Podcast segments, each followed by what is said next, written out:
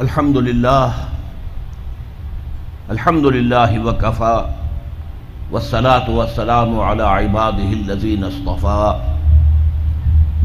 خصوصا على أفضلهم وخاتم النبيين محمد الأمين وعلى آله وصحبه أجمعين أما بعد، فقد قال الله تبارك وتعالى كما ورد في سورة نوح اعوذ باللہ من الشیطان الرجیم، بسم اللہ الرحمن الرحیم۔ انا ارسلنا نوحا الى قومه ان انذر قومك من قبل ان ياتيهم عذاب الیم۔ قال يا قوم اعبدوا الله يا قوم اعبدوا الله واتقوه واطيعون وقال عز وجل كما ورد في سورة البقرة يا ايها الناس يا أيها الناس اعبدوا ربكم الذي خلقكم من نفس واحدة. يا أيها الناس اعبدوا ربكم الذي خلقكم والذين من قبلكم لعلكم تتقون. وقال عز وجل كما ورد في سورة الزاريات وما خلقت الجن والإنس إلا ليعبدون. وقال جل وعلا كما ورد في سورة البقرة یا ایوہ الذین آمنوا ادخلوا فی السلم کافہ وقال جل وعلا کما ورد فی نفس السورہ افتؤمنون ببعض الكتاب وتکفرون ببعض فما جزاء من يفعل ذلك منكم الا خزي في الحياة الدنيا ويوم القيامة يردون الى اشد العذاب وما الله بغافل عما تعملون صدق الله العظيم رب اشرح لي صدري ويسر لي امري واحلل عقدة من لساني يفقهوا قولي. اللهم ربنا الهمنا رشدنا واعذنا من شرور انفسنا اللهم ارنا الحق حقا وارزقنا اتباعه وارنا الباطل باطلا وارزقنا اجتنابه. اللهم اجعلنا من عبادك المخلصين. اللهم اجعلنا من عبادك المخلصين. اللہم اجعلنا من عبادك المتقین، آمین یا رب العالمین۔ معزز حاضرین اور محترم خواتین، السلام علیکم ورحمۃ اللہ وبرکاتہ۔ آپ کے علم میں اس سے پہلے بھی آ چکا ہوگا اور ابھی ابھی بھی آپ کو یاد دہانی کرا دی گئی ہے کہ میری گفتگو کا موضوع ہے اللہ تعالیٰ کا انسانوں سے واحد مطالبہ۔ آپ حضرات میں سے بہت سے لوگ حیران بھی ہوئے ہوں گے کہ واحد مطالبہ کیا مانی اللہ کے تو مطالبے بہت ہیں۔ نماز پڑھو پانچ وقت، روزہ رکھو رمضان کا، صاحب نصاب ہو تو زکوٰۃ ادا کرو، اور صاحب استطاعت ہو تو حج کرو، اپنا مال خرچ کرو اللہ کی راہ میں۔ خنزیر مت کھاؤ، مردار مت کھاؤ خون مت کھاؤ اور جو چیزیں اللہ کے سوا کسی اور کے نام پر ذبح کی گئی ہوں، ان کا گوشت مت کھاؤ۔ شراب نہ پیو، سود مت کھاؤ، جوا مت کھیلو۔ تو شریعت کے احکام جتنے بھی ہیں، وہ اللہ کے مطالبات ہیں۔ لیکن مسئلہ یہ ہے کہ اگر ہم ایک لفظ میں کہنا چاہیں کہ ہمارا رب ہم سے کیا چاہتا ہے، ایک لفظ۔ اس کے لیے میں آپ کو ایک حدیث بھی سنا دوں۔ ایک بدو صحابی حضور کی خدمت میں حاضر ہوئے۔ دیہاتی تھے۔ انہوں نے عرض کیا کہ اے اللہ کے رسول، میں زیادہ باتیں نہ سمجھ سکتا ہوں، نہ یاد رکھ سکتا ہوں۔ مجھے تو بس کوئی ایک بات ایسی بتا دو کہ میں اس کو مضبوطی سے تھام لوں اور میری نجات ہو جائے۔ حضور نے یہ نہیں فرمایا کہ یہ تم کیا بے وقوفی والا سوال کر رہے ہو؟ کوئی ایک بات تو نہیں ہے؟ دین کی تو بہت سی باتیں آپ نے تو ہمیں بھی اصول بتایا ہے کہ کل الناس اعلیٰ قدر وقول لوگوں سے گفتگو کیا کرو، ان کی عقل اور فہم کے مطابق۔ لہذا آپ نے جواب دیا کل آمن تو مستقل بات ختم۔ کہو، میں ایمان لایا اللہ پر، پھر اس پر جم جاؤ۔ اب یہ کہنا تو آسان ہے، میں اللہ پر ایمان لایا، لیکن جم جانا مستقم، اس استقامت میں قیامت مزمر ہے۔ اسی طرح ایک لفظ میں اگر آپ اللہ تعالیٰ کے تمام احکام کو جمع کرنا چاہیں تو وہ لفظ عبادت ہے۔ ابھی میں نے سب سے پہلے آپ کو سورہ نوح کی ابتدائی آیت سنائی۔ اللہ فرماتا ہے، انا ارسلنا نوح الى قوم ہی ہم نے بھیجا تھا نوح کو اس کی قوم کی طرف۔ ان انذر قوم کا من قبل یاتیہم عذاب العلیم کہ اپنی قوم کو خبردار کر دو اس سے پہلے پہلے کہ دردناک عذاب آ جائے۔ اس حکم پر عمل کرتے ہوئے حضرت نوح نے کیا کہا؟ یا قوم عبد اللہ واتقوہ واتیعون اے میری قوم کے لوگوں، اللہ کی عبادت کرو، اس کا تقوی اختیار کرو اور میری اطاعت کرو۔ تو آپ نے دیکھا ہوگا کہ مکی صورتوں میں سورہ آراف میں، سورہ یونس میں، سورہ شعراء میں بار بار العزم رسول جو ہیں اللہ کے۔ حضرت نو علیہ السلام، حضرت حود علیہ السلام، حضرت صالح علیہ السلام، حضرت لوت علیہ السلام، حضرت شعیب علیہ السلام، حضرت ابراہیم علیہ السلام، حضرت موسیٰ علیہ السلام، حضرت عیسیٰ علیہ السلام، ان سب کی دعوت ایک ہے۔ یا قوم عبد اللہ ما لکم من الہ غیرہ۔ اے میری قوم کے لوگوں، اللہ کی عبادت کرو، اس کے سوا تمہارا کوئی معبود نہیں ہے۔ کہیں الفاظ آتے ہیں، یا قوم عبد اللہ و اے میری قوم کے لوگوں، اللہ کی عبادت کرو اور میری اطاعت کرو۔ تو ایک لفظ اگر ہے تو عبادت اسی لیے میں نے آپ کو تیسری آیت سنائی، سورہ زاریات کی۔ وما خلقت الجن والانس الا ليعبدون۔ میں نے جنوں اور انسانوں کو نہیں پیدا کیا، مگر صرف اس لیے کہ میری عبادت کرے۔ گویا کہ غرض تخلیق آدم، انسانوں کی تخلیق کا مقصد یہ ہے کہ وہ اللہ کی عبادت کرے۔ کس قدر اہم لفظ ہے یہ۔ اسی کے لیے اس کی ترجمانی کرتے ہوئے کہا تھا، شیخ سعدی رحمت اللہ علیہ نے، زندگی آمد برائے بندگی، زندگی بے بندگی شرمندگی۔ یہ میں آپ کو بتاؤں گا کہ عبادت کا سب سے بڑا حصہ جو ہے بندگی ہے، غلامی ہے، اطاعت ہے۔ تو انسان کا مقصد تخلیق عبادت ہے۔ البتہ اس میں جو بات سمجھنے کی ہے وہ یہ ہے، عبادت ہما تن ہما وقت ہما وجوہ درکار ہے۔ اللہ کی بندگی، اللہ کی غلامی، اللہ کی عبادت، اس کا تقاضا کیا ہے؟ ہر وقت، ہر آن، ہر لہجہ، ہر معاملے میں اللہ کا حکم مانا جائے۔ اس لیے کہ عبد کہتے تھے غلام کو۔ آج کل غلامی کا وہ تصور دنیا میں کہیں نہیں ہے۔ غلام اپنے آقا کی ملکیت ہوتا تھا۔ غلام کو جب چاہے آقا قتل کر دیتا تھا۔ اس پر کوئی مقدمہ نہیں تھا نہ تین سو دو کا، نہ تین سو تین کا، نہ تین سو چار کا، کوئی مقدمہ نہیں۔ بالکل ایسے جیسے آپ کی بکری ہو، آپ اس کو ذبح کریں، گوشت کھائیں، بانٹیں اپنے دوستوں میں، تو کوئی آپ سے پوچھ سکتا ہے بکری کیوں ذبح کی؟ اسی طرح آقا جو ہے اپنے غلام کو اگر ذبح کرتا تھا، تو کوئی اس سے نہیں پوچھتا تھا کہ تم نے کیوں کیا؟ اس لیے کہ میرا غلام ہے، میرا غلام تھا، میں نے اس کو ذبح کر دیا۔ اچھا آج ہمارے ذہن میں سب سے بڑا نقشہ آتا ہے ملازم کا، کہ ملازم جو ہے جس نے ملازم رکھا ہے امپلائر اور امپلائی ریلیشن شپ کیا ہے؟ زیادہ سے زیادہ وہی ہمارے سامنے آتا ہے۔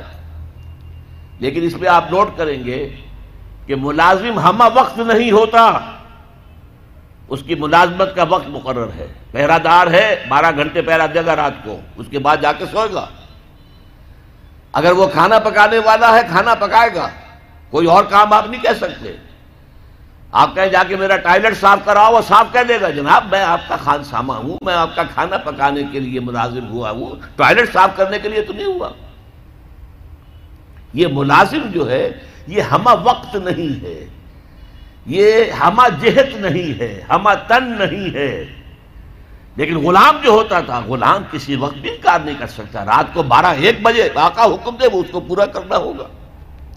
جو حکم دے، پورا کرنا ہوگا۔ لہذا اس غلامی کا تصور کیجیے، عبد۔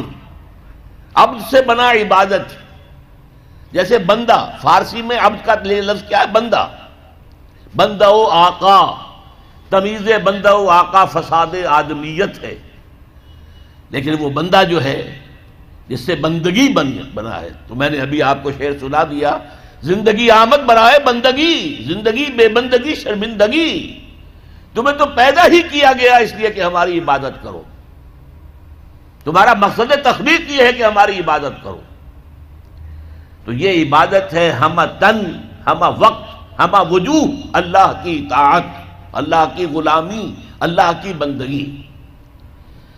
بدقسمتی سے ہمارے ہاں تصور، ہمارا جب زوال شروع ہوا ہے تو یہ کوئی دو چار صدی کی بات نہیں ہے۔ ہزار سال سے ہمارا زوال زوال زوال زوال زوال چلا آ رہا ہے۔ اس زوال میں ہمارے مفہوم بدل گئے ہیں، ہمارے معنی بدل گئے الفاظ کے۔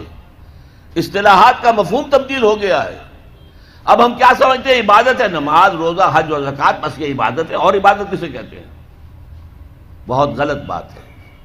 سوچئے، اگر عبادت یہی ہے، نماز، روزہ، تو کیا ہم چوبیس گھنٹے نماز پڑھتے ہیں؟ اللہ نے کہا میں نے پیدا ہی کیا عبادت کے لیے۔ تو کیا چوبیس گھنٹے روزہ رکھتے ہیں؟ کیا بارہ مہینے روزہ رکھتے ہیں؟ کیا ہر وقت چوبیس گھنٹے نماز پڑھتے ہیں؟ نہیں۔ یہ نماز، روزہ، زکوٰۃ، حج، یہ عبادات تو ہیں۔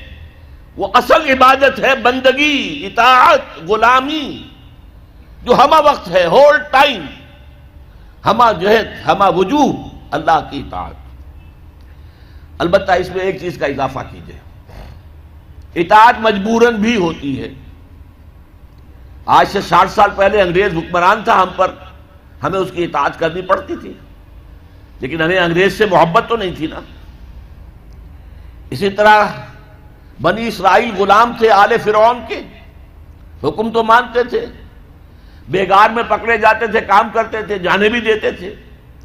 لیکن وہ فرعون سے محبت تو نہیں کرتے تھے نا۔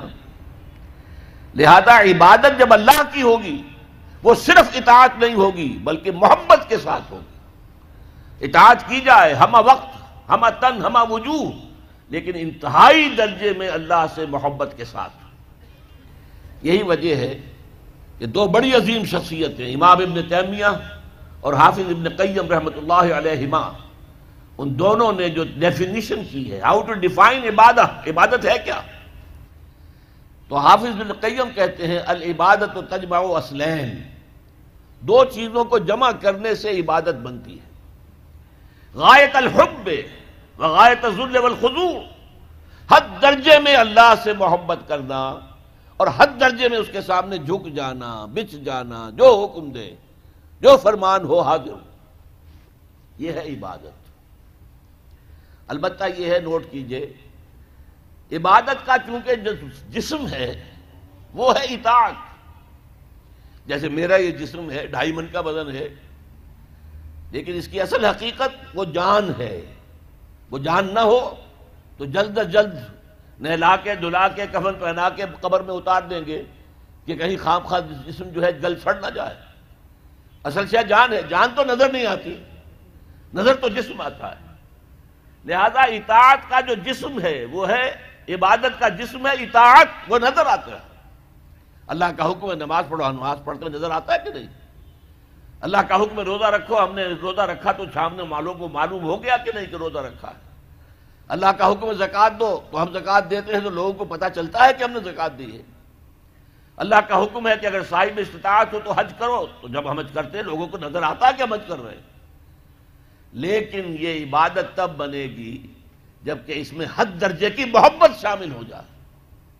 اللہ اللہ ایمان علیہ اللہ محبت اللہ اللہ اللہ ایمان علیہ اللہ محبت اللہ اللہ لا ایمان لمن لا محبت اللہ جس میں یہ محبت نہیں ہے، اس کا کوئی ایمان نہیں۔ محبت اللہ کی نمبر ایک اور محبت اس کے رسول کی نمبر دو۔ یہ دونوں محبتیں ہوں تو ایمان ہے، ورنہ نہیں۔ قرآن میں فرمایا گیا والذین آمنوا اشد حبا للہ، اشد حبا للہ۔ اشد کا لفظ آپ جانتے شدید ترین۔ جو واقعی صاحب ایمان ہیں، وہ شدید ترین محبت کرتے ہیں اللہ کے ساتھ۔ اور رسول نے اپنے بارے میں فرما دیا، بہت خوبصورتی سے۔ لا یومن احدکم حتی اکون احب الیہ من والدہ وولدہ والناس اجمعین۔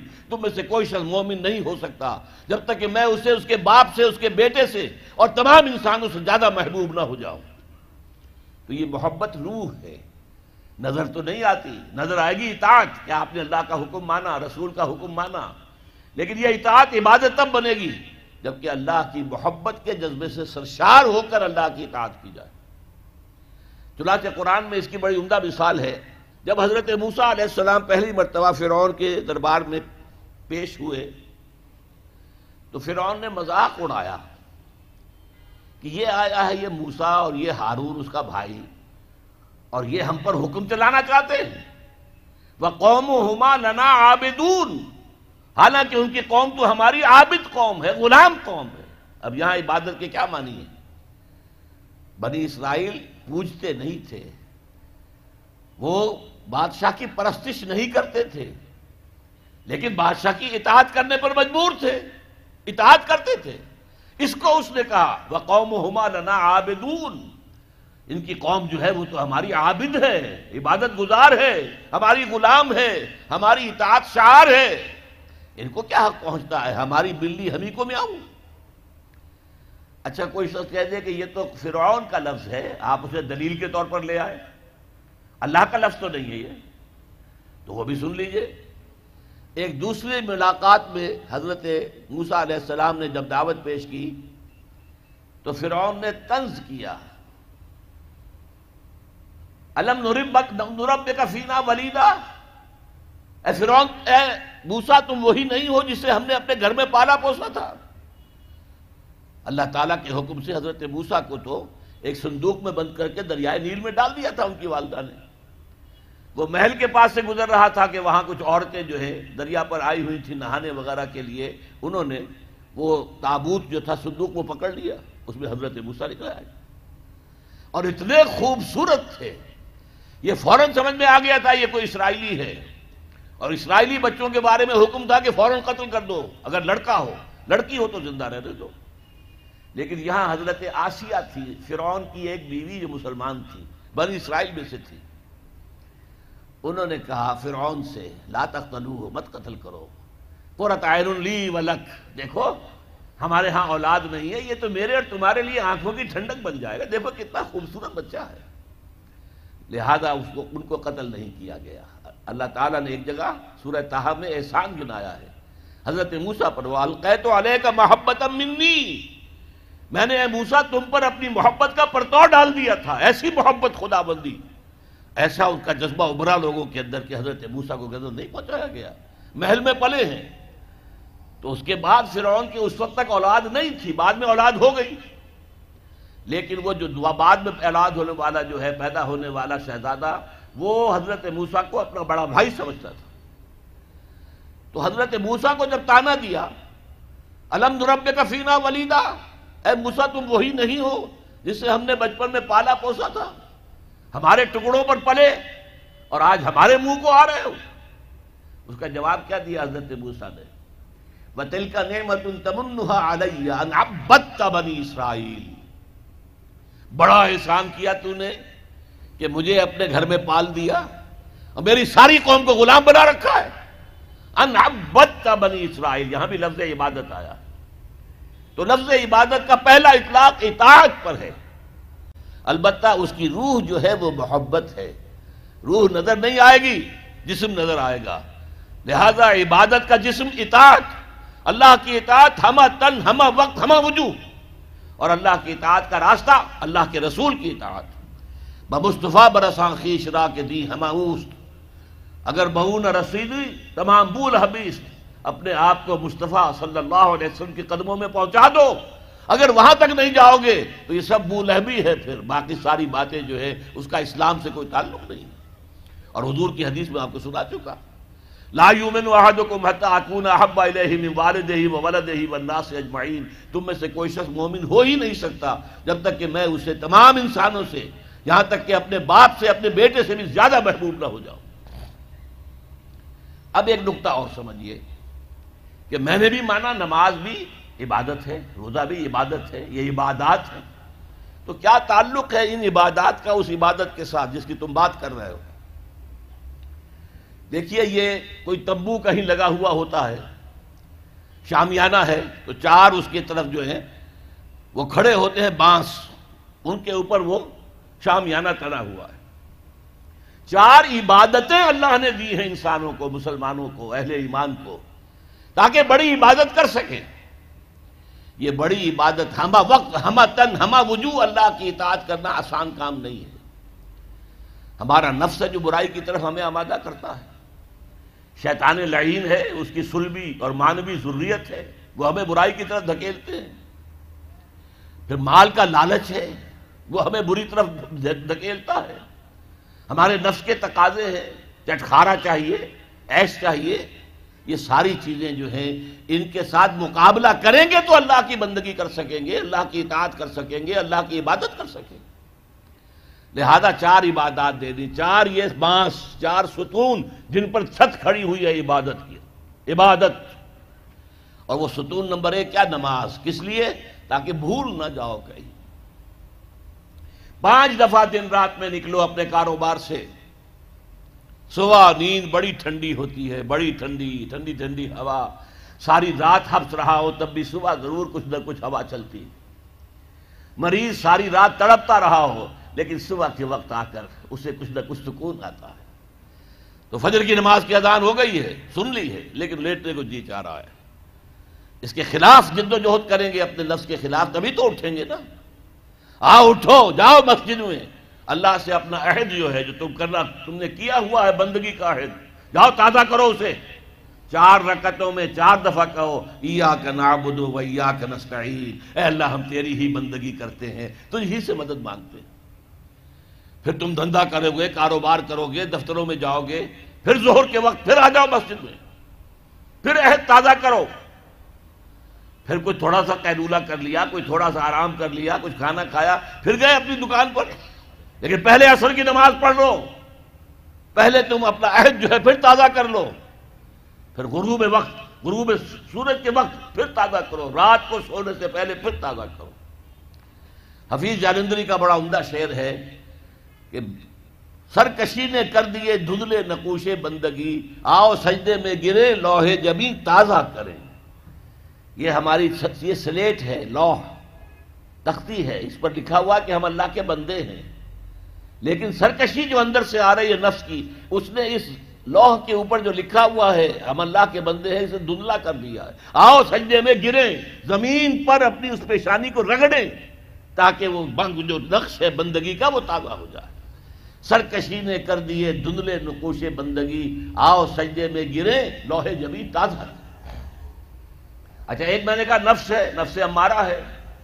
اس کو چٹخارے چاہیے۔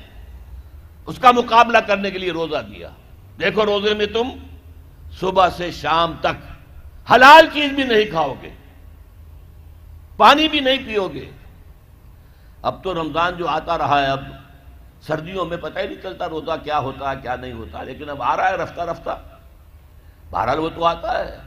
ہر تیس تینتیس برس کے بعد لازماً وہ سائیکل مکمل ہو جاتا ہے۔ پھر آئے گا مئی کا مہینہ، مئی کا روزہ۔ حلق خشک۔ آپ دفتر سے آئے ہیں تو زبان باہر نکلنے کو آ رہی ہے خشکی کی وجہ سے۔ پیاس شدید ہے۔ گھر میں داخل ہوئے ہیں۔ فریج میں رکھا ہوا ٹھنڈا پانی بھی ہے، مشروب بھی ہے نہیں پی سکتے۔ اللہ کو، اللہ کی اجازت نہیں۔ بھوک لگی ہوئی ہے، کھا نہیں سکتے۔ بہترین کھانے ہیں، نہیں کھانا، اللہ کی اجازت نہیں ہے۔ یہ کس لیے ہے کہ تم نے ایک مہینے صبح سے شام تک حلال چیز بھی نہیں کھائی؟ حلال مشروب نہیں پیا تو بقیہ گیارہ مہینے حرام سے تو بچو۔ یہ استعداد پیدا کرنے کے لیے روزہ۔ یا جو لذین امن کوتب علیکم السیام کما کوتب علی الذین من قبلکم لعلکم تتقون۔ تاکہ تمہارے اندر تقوی پیدا ہو جائے۔ مال کی محبت کو دل سے نکالنے کے لیے زکات دو، صدقات دو، انفاق کرو۔ نکالو اس مال کو، نکالو۔ جتنا یہ مال نکلے گا، اتنا ہی دل کے اندر سے مال کی محبت کم ہوگی۔ اور یہ ساری چیزیں حج میں جمع کر دی خرچ بھی ہوتا ہے۔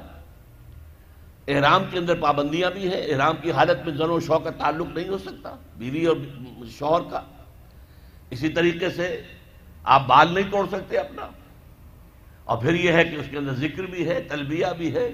لبیک اللہم لبیک لبیک لا شریک لک لبیک، ان الحمد والنعمت لک والملک لا شریک لک۔ یہ ترانہ جو ہے، حمد کا اور ترانہ توحید وہاں پر پڑھا جا رہا ہے۔ تو کیا مطلب بات سمجھ میں آئی؟ یہ چار عبادات اس لیے دی ہے کہ وہ بڑی عبادت ہم کر سکے۔ کہ ہم سے کہیں اللہ کے کسی حکم کے خلاف کوئی حرکت سرزد نہ ہو جائے۔ ہر وقت ہما تن ہما وقت ہما وجود اللہ کی بندگی، اللہ کی اطاعت۔ اب تیسرا نقطہ ذرا کڑوا ہے۔ اب تک کی باتیں تو آپ کو اچھی لگی ہوں گی۔ اب کڑوی بات ہے۔ یہ اطاعت اللہ کو مطلوب ہے۔ کلی اطاعت۔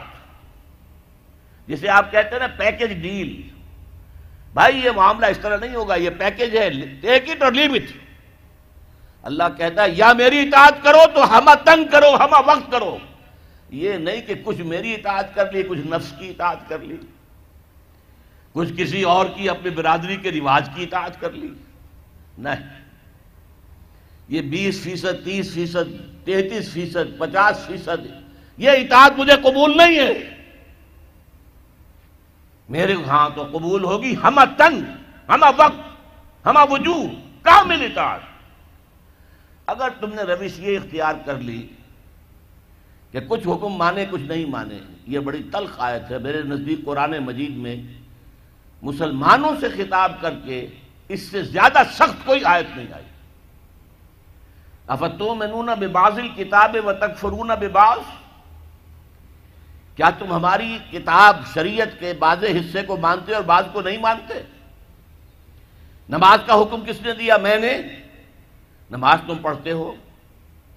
سود کی حرمت کا حکم کس کا ہے؟ میرا ہے۔ اور اسے تم چھوڑنے کو تیار نہیں ہو۔ کیا یہ میرا حکم نہیں؟ اگر میرا حکم نہیں مانا تو نماز کاہے کے لیے آتے ہو پڑھنے کے لیے؟ تمہاری نماز تمہارے منہ پر دے کر ماری جائے گی۔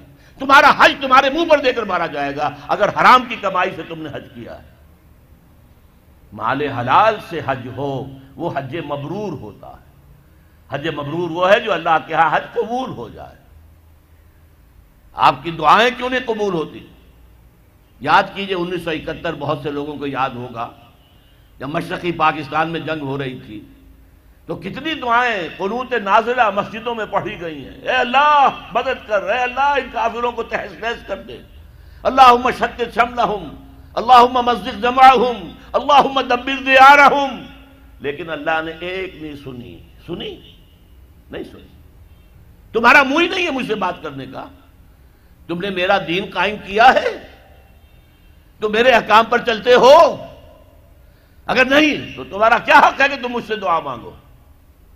قل یا اہل الكتاب لستم علی شیء حتى تقیموا التوراۃ والانجیل وما انزل الیکم من ربکم اے نبی، کہہ دیجیے، اے یہودیو، اے نصرانیو، یا اہل کتاب، تمہارا کوئی، تمہاری پوزیشن ہی نہیں ہے ہماری نگاہوں میں۔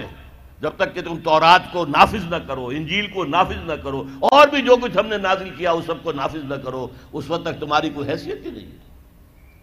You have no ground under your feet تمہارے پاؤں تلے زمین ہی نہیں ہے۔ کیا دعائیں کرتے ہو ہم سے؟ کس منہ سے دعا کرتے ہو؟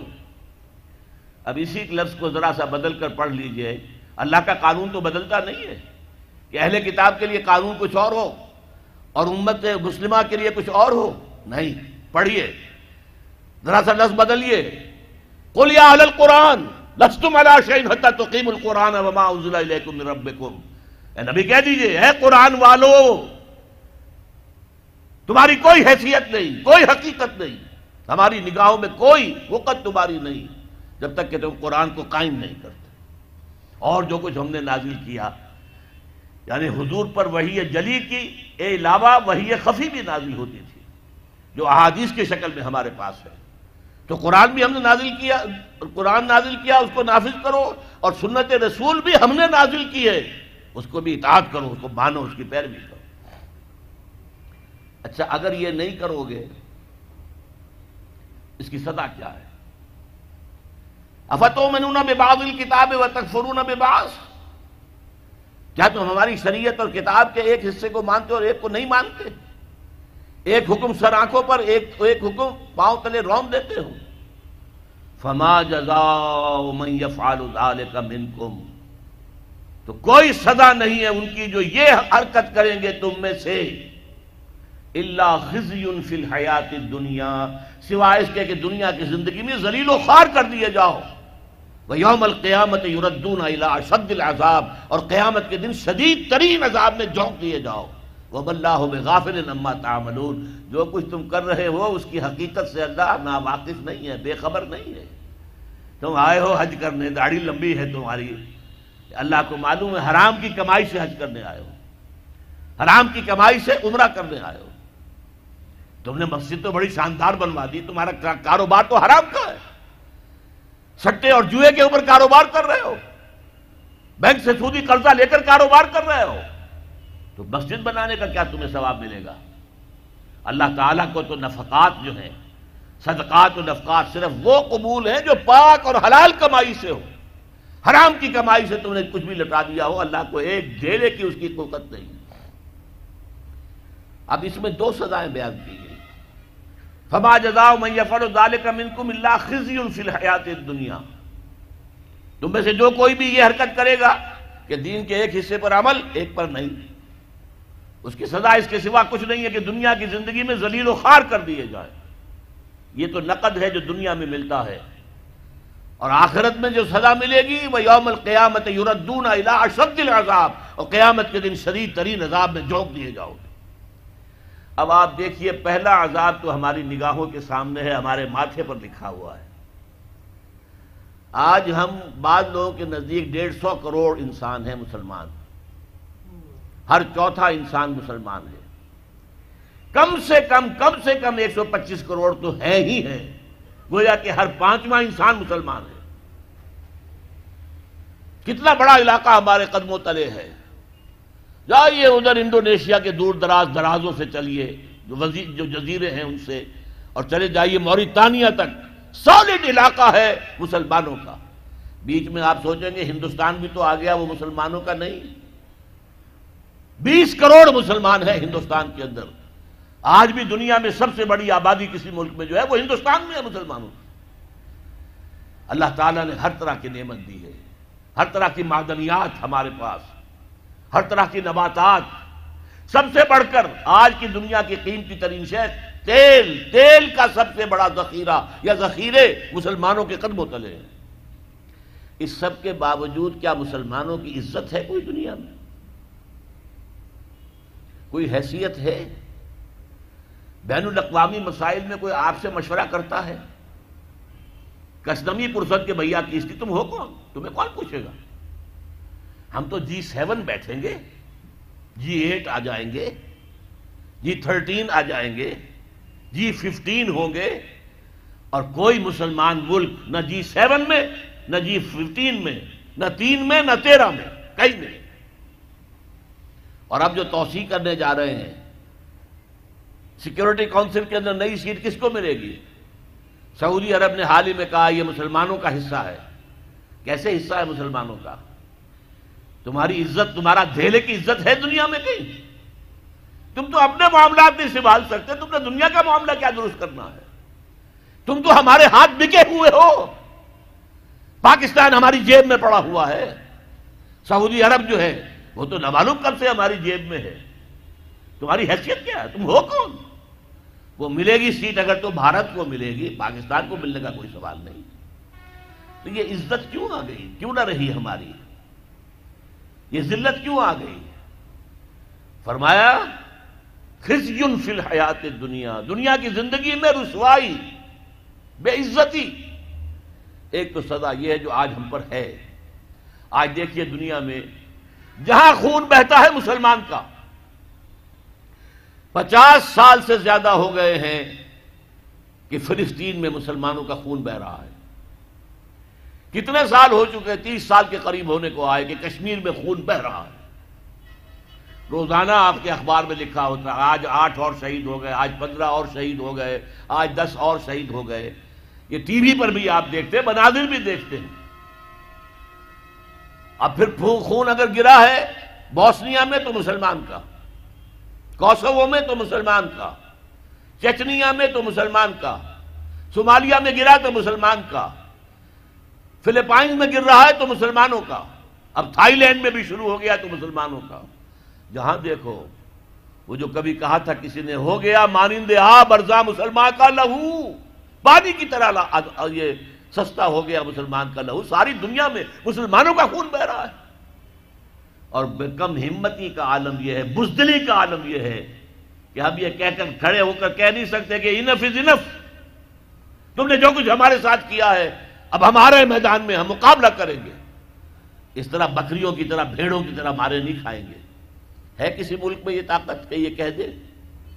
ہاں بیچارے کچھ جانے، وہ اپنی جان دے کر اپنا سوسائڈ بمبنگ سے اپنے آپ کو اڑا کے آٹھ دس کو اور اڑا لیتے بس، اور کیا؟ لیکن وہاں تو بمبارڈمنٹس ہوتی تھی۔ اسرائیل میں جو کچھ ہوا ہے، فلسطین میں، بلڈوزر آ رہے ہیں، محلے کے محلے، سب گھر جو ہیں وہ بسمار ایک امریکہ کی عورت آئی ہوئی تھی، صحافیہ۔ وہ کہیں بیٹھ گئی بلڈوزر کے سامنے کہ نہیں گرانے دوں گی میں یہ مکان۔ ان کو، اس کو بھی کچل کے رکھ دیا۔ یہ حال۔ تو دنیا میں تو جو ایک بے عزتی والا عذاب ہے۔ فما جزاؤ میفر ذالک منکم اللہ خزی فی الحیات الدنیا۔ دنیا کی زندگی میں رسوائی، بے عزتی۔ اب یوم القیامہ جو ہے مستحق تو ہم اسی کے ہو چکے ہیں کہ شدید ترین نظام میں جھونک دیے جائیں۔ وہ یوم القیامت یردون اشد العذاب۔ لیکن اللہ کی رحمت اس سے امید ہے، بخش دے ہمیں۔ اللہ کی رحمت جو ہے، ہمیں اپنے سائے میں لے لے، تو بات دوسری ہے، ورنہ مستحق تو ہم اس کے ہو چکے ہیں۔ کیوں؟ تم مسلمان کہلاتے ہو۔ اور ذرا سنیے، تم نے پاکستان بنایا۔ اسلام کے نام پر کہاں ہے وہ اسلام؟ میرا حکم ہے کہ چور کا ہاتھ کاٹو تم کاٹتے ہو۔ میرا حکم ہے کہ زانی اور زانیہ اگر غیر شادی شدہ سو کوڑے برسر عام مارو، چاہے وہ عورت ہو، برسر عام کوڑے لگائے جائیں۔ تم کرتے ہو؟ میں نے کہا اگر سود نہیں چھوڑو گے تو اعلان جنگ ہے میری طرف سے۔ فاضن اللہ و رسول اللہ اس کے رسول کی طرف سے اعلان جنگ ہے الٹیمیٹم ہے، تم چھوڑتے ہو سود کو۔ تمہاری تو ساری معیشت جو ہے، اس کا تانا بانا سود اور جوئے پر ہے۔ جوئے کا حد تو یہ ہو گیا، بسکٹ بیچنا ہو، تو اس کے لیے بھی لاٹری چل رہی ہے۔ بسکٹ کے ڈبے میں فلاں چیز نکل آئے گی تو کوڑا اندازی ہوگی، آپ کو ایک کار بھی مل سکتی ہے بسکٹ کے ایک ڈبے کے ذریعے سے۔ لوگ لگے ہوئے یہ گھی کا ڈبا اگر لوگے ہمارا تو اس میں سے کوئی سونے کا ٹکڑا بھی نکل کے آ سکتا ہے۔ تو سود اور جوا، یہ ہمارے تانا بانا ہے ہماری پوری معیشت کا۔ یہ جب ہوگا تو آخرت کا عذاب تو ہم مستحق تو ہو چکے ہیں۔ باقی اللہ تعالیٰ بخش دے، یہ بات دوسری ہے۔ اب ذرا آئیے عملی مسئلے کی طرف۔ کیا کریں؟ ہم ایسے ملک میں رہ رہے ہیں جس میں اللہ کا قانون نافذ نہیں ہے۔ جس کا مالی نظام سود اور جوئے پر ہے۔ ہم اس کو بدل نہیں سکتے۔ کیا کریں؟ کہاں جائیں؟ کس طرف جاؤں؟ کسے دیکھوں؟ کسے آواز دوں؟ اے ہجوم نامرادی، دل بہت گھبرائے ہے۔ کہاں جاؤں؟ دنیا میں ایک انچ نہیں ہے، کوئی ملک نہیں ہے۔ جہاں اے اللہ تیرا دین قائم ہو، جائیں تو کہاں جائیں؟ اور اگر تھوڑی سی دیر کے لیے کچھ اسلام کے احکام نافذ ہو گئے تھے افغانستان میں، تو انہوں نے بھی تو آنے کی اجازت تو نہیں دی۔ کہ آ جائیں باہر لوگ اور یہاں پر آباد ہو جائیں۔ زمین نہیں خرید سکتے۔ ہماری قوم کہے گی، یہ ہماری زمینیں بیچ رہے ہیں۔ لہذا طالبان بھی اس کی ہمت نہیں کر سکے کہ وہ قوم کے جذبات کے خلاف باہر سے آنے والے مسلمانوں کو آباد کریں۔ مہاجرین تو وہ تھے۔ مدینے کے مہاجرین، مکے سے جو آئے تھے مدینے والوں نے انصار نے اپنے گھر تقسیم کر دیے۔ لو بھائی، یہ میرا گھر ہے۔ اس کے اندر بیچ میں دیوار میں کھڑی کر دیتا ہوں، یہ میرا حصہ، یہ تمہارا حصہ۔ محمد نے صلی اللہ علیہ وسلم تمہیں میرا بھائی قرار دیا ہے۔ آؤ بھائی، آؤ۔ تم میرے بھائی ہو، حضور نے بنایا ہے۔ دیکھو، یہ دکان میری ہے، دیوار کھینچ دیتا ہوں۔ آدھی دکان میری، آدھی تمہاری۔ یہاں تک کہ ایک انصاری صحابی اپنے مہاجر صحابی بھائی کو اپنے گھر لے گئے۔ پردہ ابھی تک تھا ہی نہیں، نہ آکام پردے کے آئے تھے، گھر میں لے گئے، دو بیویاں تھیں۔ دیکھو بھائی، یہ ان میں سے جو تمہیں پسند ہو، میں اسے طلاق دے دوں گا، تم شادی کر میں یہ گوارا نہیں کر سکتا کہ جسے محمد الرسول اللہ صلی اللہ علیہ وسلم نے میرا بھائی قرار دیا ہے کہ میرے گھر میں تو دو بیویاں ہوں اور اس کے گھر میں کوئی بیوی نہ ہو۔ اس کا گھر آباد نہ ہو۔ تو وہ معاملہ تو اور تھا۔ اب کہاں جائیں ہم؟ سعودی عرب تو گھسنے کا نام نہیں لینے دیتا۔ عمرے کا ویزا ہے تو چلے جاؤ، دباؤ جاؤ، نکل جاؤ، ورنہ پھر پکڑ دھکڑ شروع ہو جائے گی۔ چھڑتے آپ کو پکڑیں گے جیل میں ٹھوسنے کے۔ بس عمرہ کرو اور جاؤ۔ یہاں آباد ہونے کا کوئی سوال نہیں۔ قتل کوئی سوال نہیں۔ لہذا کیا کریں اب؟ یہ سوچنے کی بات ہے۔ دیکھیے، ہماری بندگی جزوی ہے۔ نمازیں ہم پڑھ رہے ہیں، روزے ہم رکھ رہے ہیں، مسجدیں عالی شان بنائی ہیں۔ مدرسے بھی بہت بڑے بڑے بن گئے ہیں واقعات اس میں کوئی شک نہیں۔ لیکن سوال یہ ہے کہ اوپر جو چھت ہے، وہ تو کافرانہ ہے۔ قانون تو اللہ کا نہیں ہے۔ کتاب و سنت کے احکام تو نافذ نہیں ہے۔ ہاں نماز ہے، روزہ ہے، حج ہے، زکوٰۃ ہے۔ تو نماز اور روزہ تو ہندوستان میں بھی ہو رہا ہے۔ وہ تو چند ایک مسجدیں ہیں جنہیں وہ تاریخی اعتبار سے کہتے ہیں کہ یہ ہمارے مندر ہوتے تھے جنہیں مسجد بنایا گیا۔ ورنہ وہاں پر ہزاروں لاکھوں مسجدیں ہیں۔ آباد ہیں، لوگ نمازیں پڑھتے ہیں، کوئی روکتا ہے انہیں؟ ہم نے یہ ملک بنایا تھا کہ یہاں اسلام کا نظام قائم کریں گے۔ نماز تو آپ امریکہ میں جا کر پڑھیے، امریکہ کو کوئی اعتراض ہی نہیں۔ You have come here you have purchase in churches and you have turn them into mosque ہم نے تو کوئی اعتراض نہیں کیا۔ تم نے چرچ خریدے، تم نے سنیگوز خرید لیے۔ جو یہودیوں کی عبادت گاہیں ہوتی ہیں اور انہیں مسجد بنا لیا، ہم نے کوئی اعتراض نہیں کیا وی نیور آبجیکٹڈ لیکن تم کہو کہ اسلام کا نظام ہم قائم کریں گے، نہیں کرنے دیں گے تمہیں کبھی بھی۔ تم چاہو کہ تم اسلام کا معاشی نظام قائم کرو، کبھی اجازت نہیں دیں گے۔ تم چاہو کہ اسلام کی معاشرتی اقدار کو تم قائم کرو، کبھی نہیں کرنے دیں گے۔ یہ ہے اس وقت جو ہمارے ساتھ پیش آ رہا ہے معاملہ، پورا مغرب اس پر اڑا ہوا ہے۔ اسلامی نظام کہیں نہیں آنے دیں گے۔ ہاں نمازیں پڑھو، ہمیں کوئی اعتراض نہیں۔ روزے رکھو۔ تم روزے تیس کی بجائے سو رکھو، ہمارا کیا لیتے ہو؟ تمہاری کمزوری ہو جائے گی۔ ہم تو تمہیں لیبر اسی وقت دیں گے جب پورے آٹھ گھنٹے کام کرو گے ڈٹ کر۔ اس میں کوئی رعایت نہیں کریں گے تمہارے ساتھ۔ بہرحال سوال یہ ہے کہ میں کیا کروں؟ کوئی راستہ ہے؟ دیکھیے کنویں میں، اب آج کل تو وہ کنویں اس طرح کے ہیں نہیں، دیہات میں تو ہے کنویں میں کتا گر گیا، بلی گر گئی۔ مردار ہے کنویں کے اندر، کنویں کا پانی حرام ہو گیا، نجس ہو گیا۔ لیکن آخر کو راستہ تو ہے نا۔ بھائی اتنا پہلے تو اس کتے کو یا اس بلی کی لاش کو نکال کے باہر پھینکو، اور پھر اتنے اور ڈول، اتنے ڈول اور نکال کر باہر پھینک دو، پھر وہ پانی صاف ہے۔ اس کا کیا نام ہے؟ کفارہ۔ اسی طرح رمضان کا روزہ تھا، آپ سے صبر نہیں کیا گیا۔ اپنی بیوی سے ہم بس ہم بستری کر بیٹھے۔ دوپہر کے وقت روزہ ٹوٹ گیا۔ اب کیا ہے؟ اس کی گناہ کی کوئی بدل بھی ہے؟ ہاں ہے۔ ساٹھ روزے رکھو اب متواتر، پے بپے۔ ساٹھ روزے۔ تب کا فارا ہوگا اس گناہ کا، تم نے فرض روزہ توڑ دیا۔ ہاں اگر نفلی روزہ تھا تو توڑ دیا، تو صرف اس کی قضا دینی ہوگی، بس۔ فرض روزہ اسے توڑ دیا ہے۔ تو اس کے لیے تو دو مہینے کے ساٹھ روزے پے بپے رکھنے پڑے۔ تو اب ہم جو کفر کے تحت زندگی گزار رہے ہیں، اور اس اعتبار سے اللہ کے نگاہ میں ہم کافر ہیں۔ لیکن سوال یہ ہے کہ جائیں تو کہاں جائیں، کریں تو کیا کریں؟ نظام کفر کا ہے۔ قرآن کہتا ہے وہ ملم یا حکم اللہ الکافرون جو لوگ قرآن کی اللہ کی اتاری ہوئی شریعت کے مطابق فیصلے نہیں کرتے، وہی تو کافر ہے کافر کسے کہتے ہیں؟ اقبال نے کہا نا، بتوں سے تجھ کو امید ہے خدا سے نو امیدی، مجھے بتا تو صحیح اور کافری کیا ہے؟ تمہاری ساری امیدیں امریکہ کے ساتھ وابستہ ہیں۔ وہ مسئلہ طے کرا دے، وہ یہ کرا دے، وہ وہ کرا دے۔ وہ معاملہ ہمارا، وہی تو سب سے بڑا چور وہی ہے، سب سے بڑا ڈاکو وہی ہے، سب سے بڑا اسلام کا مخالف وہی ہے۔ اور اسی کے پاس ہم جاتے ہیں۔ قرآن کا فتوا تو یہ کہ تم کافر ہو۔ ہاں انفرادی طور پر تم مسلمان ہو، اجتماعی طور پر، قومی سطح پر تم کافر ہو۔ ومن لم يحكم بما انزل الله فاولئك هم الكافرون۔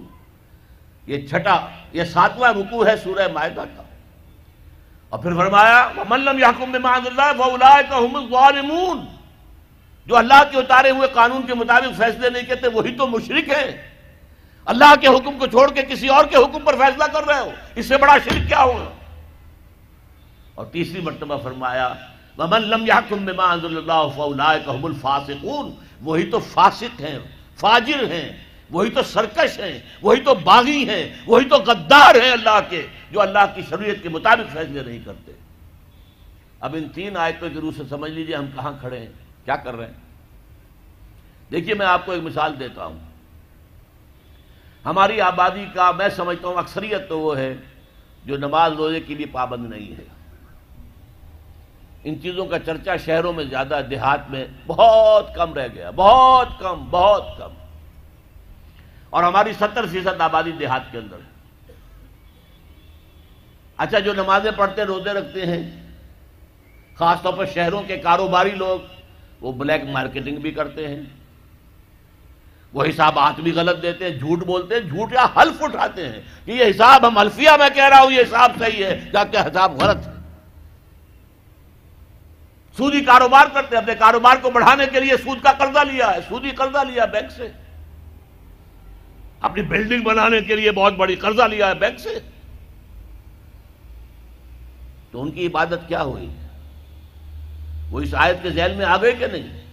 افتو منون بباس کتاب و تک فرون بباس فما جزاء من يفعل ذلك منكم الا خزي في الحياه الدنيا ويوم القيامه يردون الى اشد العذاب وما الله بغافل عما تعملون.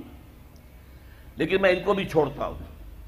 فرض کیجیے ایک شخص ہے، نماز پڑھتا ہے پوری پنج وقتہ مسجد میں، رمضان کے روزے رکھتا ہے اور بھی اللہ توفیق دیتا ہے۔ ایام بیس کے روزے رکھ لیتا ہے، یا ہفتے میں دو روزے رکھتا ہے، سوموار کے اور جمعرات کے، وغیرہ۔ زکوٰۃ دیتا ہے۔ کاروبار بھی سارے حلال کر رہا ہے حرام نہیں کر رہا۔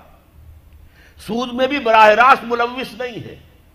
نہ پیسہ سود پہ اوپر بینک میں رکھ کر سود کھایا، نہ سود پر قرضہ لے کر کوئی اپنا کاروبار بڑھایا، نہ کوئی اپنا کارخانہ لگایا، نہ کوئی اپنے بلڈنگ اونچی بنائی۔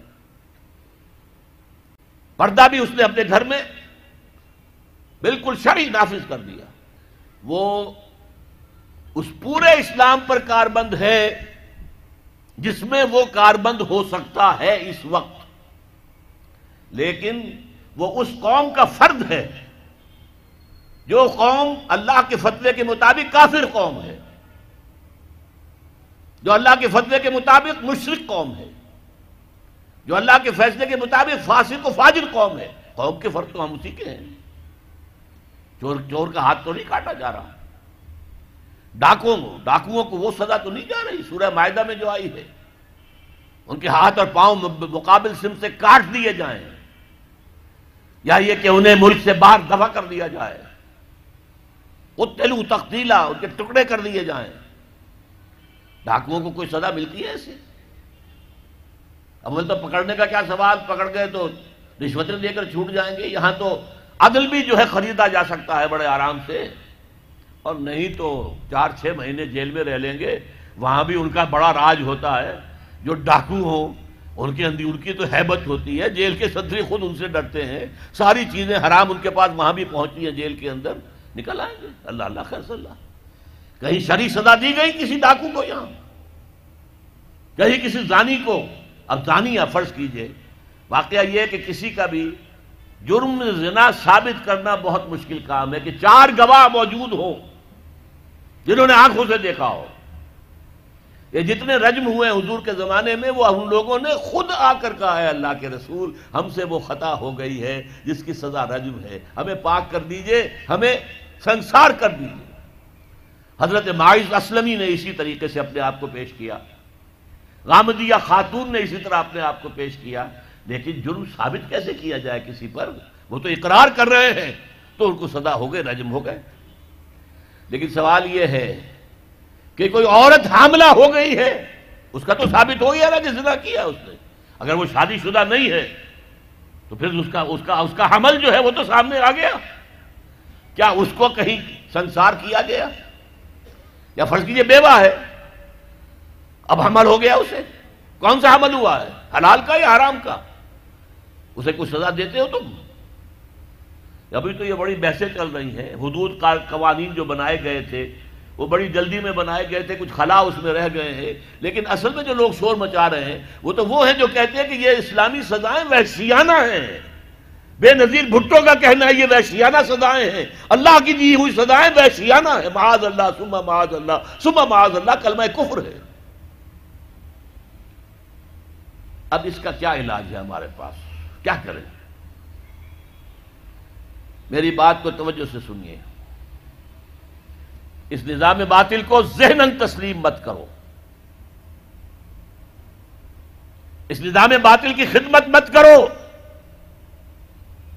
Don't reconcile with it don't serve it don't support it اس نظام کے تحت پھلنے، پھولنے۔ دولت مند بننے کی کوشش مت کرو، بلکہ اپنی زندگی کو سکیڑو، اپنی ضروریات کو کم کرو، اپنے آپ کو ذرا آزاد کرو، اپنا وقت، جسے تبلیغی بھائی کہتے ہیں تفریق اوقات، وقت فارغ کرو، تاکہ اس وقت کو تم لگا دو اس نظام کے خلاف جد و جہد میں۔ ایک ایسی جد و جہد، ایک ایسی کوشش کہ اس نظام باطل کو جڑ سے اکھیڑ کر پھینکنا ہے اور اس کی جگہ نظام حق، دین حق نافذ کرنا ہے۔ یہ جد و جہد اگر کرو گے تن من دھن لگاؤ گے تو یہ کفارہ ہو جائے گا کہ تم کافرانہ ملک میں رہ رہے تھے۔ جس کا نظام کافرانہ تھا۔ تم چاہے اپنے آپ کو مسلمان سمجھتے تھے، لیکن نظام کافرانہ تھا جس کے تحت تم زندگی گزار رہے تھے۔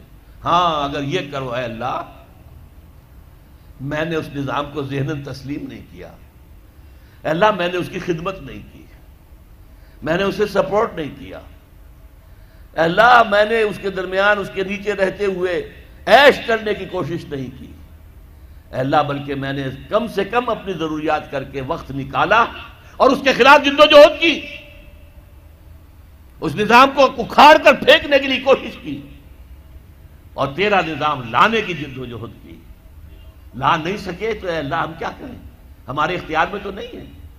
وہ آئے گا تو اسی وقت جب تیری مرضی ہوگی، تیرا منشا ہوگا۔ لیکن ہم نے اپنی زندگی لگا دی۔ اگر تو یہ ہے تو کفارہ ہو گیا۔ اللہ کے عذاب سے آپ بچ جائیں گے۔ اگر یہ نہیں کہہ سکتے، آپ تو بھر اپنے باطل نظام میں رہ رہے ہیں، عیش کر رہے ہیں، اور آپ پھیلنے، پھلنے، پھولنے کی کوششیں کر رہے ہیں، اور زیادہ عیش مل جائے، اور زیادہ آسائشیں مل جائیں۔ بڑا اور بڑا مکان بنا لوں، اور بڑا محل بنا لوں، اور بڑی حویلی بنا لوں، اور کاروبار پھیلا لوں، ایک مل تھا دو بن جائیں، دو کے تین ہو جائیں۔ اگر اس چکر میں آپ رہے اس نظام باطل کے تحت، تو آپ اسی کے ایبیٹر ہیں، آپ اسی کے موید ہیں، آپ اس کے سپورٹر ہیں، اور آپ بھی اتنے ہی بڑے مجرم ہیں جتنا بڑا یہ نظام مجرم۔ یہ ہے وہ بات جو میں نے سمجھی ہے قرآن مجید کے مطالعے سے، حدیث نبوی کے مطالعے سے۔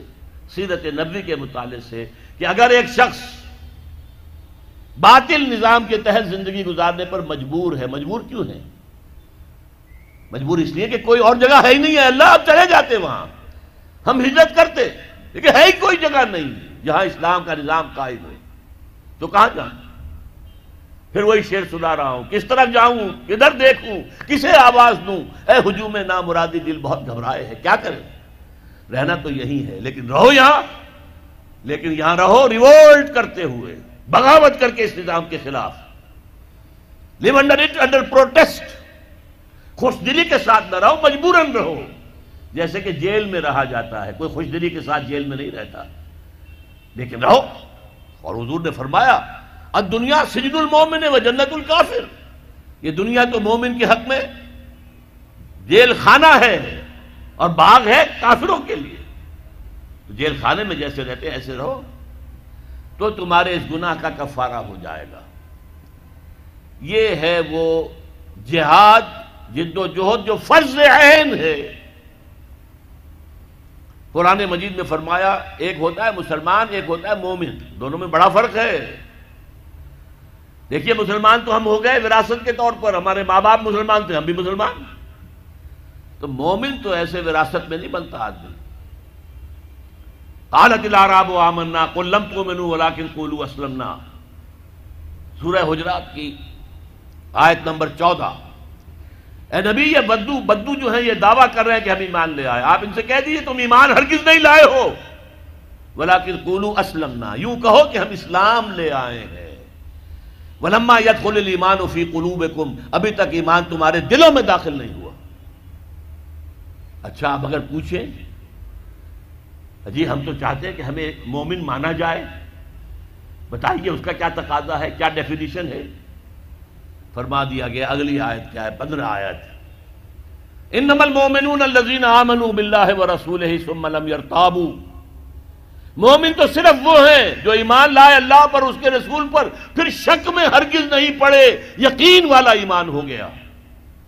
وجاہدوا باموالهم وانفسهم في سبيل الله اور پھر انہوں نے جہاد کیا اللہ کی راہ میں، اپنے مالوں سے بھی، اپنی جانوں سے بھی۔ اولئک هم الصادقون۔ صرف ایسے لوگ سچے ہیں اگر وہ کہیں کہ ہم مومن ہیں۔ جہاد کے بغیر تو ایمان ہے ہی نہیں۔ جہاد کے بغیر نجات نہیں ہے۔ آپ نظام باطل کے تحت زندگی گزار رہے ہیں، اس کے خلاف جہاد کیجیے۔ جد و جہد کیجیے۔ جہاد کے معنی جد و جہد۔ اس نظام کو بدلنے کی اسے جڑ سے اکھیڑنے کی۔ چنانچہ سورہ صف میں فرمایا گیا، یا ایو الذین آمنو، اے اہل ایمان ایمان کے دعوے دارو حل ادلکم علی تجارت تنجیکم من عذاب علیم۔ کیا میں تمہاری رہنمائی کروں اس تجارت کی طرف جو تمہیں دردناک عذاب سے چھٹکارا دلا دے؟ نوٹ کیجیے سوال کیا ہے۔ اگر جہنم سے بچنا چاہتے ہو، تو ایک تجارت کرنی ہوگی۔ اب وہ تجارت کیا ہے؟ وہ بھی خود ہی فرما دی۔ تو میں نون بلّہ و رسول ہی وہی بات جو سورہ حجرات کی آیت میں ہے۔ ایمان پختہ رکھو اللہ پر اس کے رسول پر۔ وَتُجَاهِدُونَ فِي سَبِيلِ اللَّهِ اور جہاد کرو اللہ کی راہ میں اپنی جانوں اور مالوں کے ساتھ۔ ذَالِكُمْ خَيْرٌ لَكُمْ إِن كُنتُمْ تَعْلَمُونَ۔ یہی تمہارے حق میں بہتر ہے اگر تم علم رکھتے ہو۔ تو معلوم ہوا کہ یہ جہاد لازم ہے۔ یہ جد و جہد لازم ہے۔ یہ ایمان کا لازمی تقاضا ہے۔ یہ جہنم سے چھٹکارا پانے کی لازمی شرط ہے۔ اگر یہ نہیں کر رہے، تو ایمان نہیں ہے تمہارے اندر۔ اور جہنم سے چھٹکارا پانے کی امید، یہ ایک بس تمہارا خیال ہے تل کا امانی یہ تمہارے من گھڑت خیالات ہیں۔ یہ تمہاری وشفل تھنکنگ ہے۔ یہ حقیقت نہیں ہے۔ اب اگلی بات سنیے۔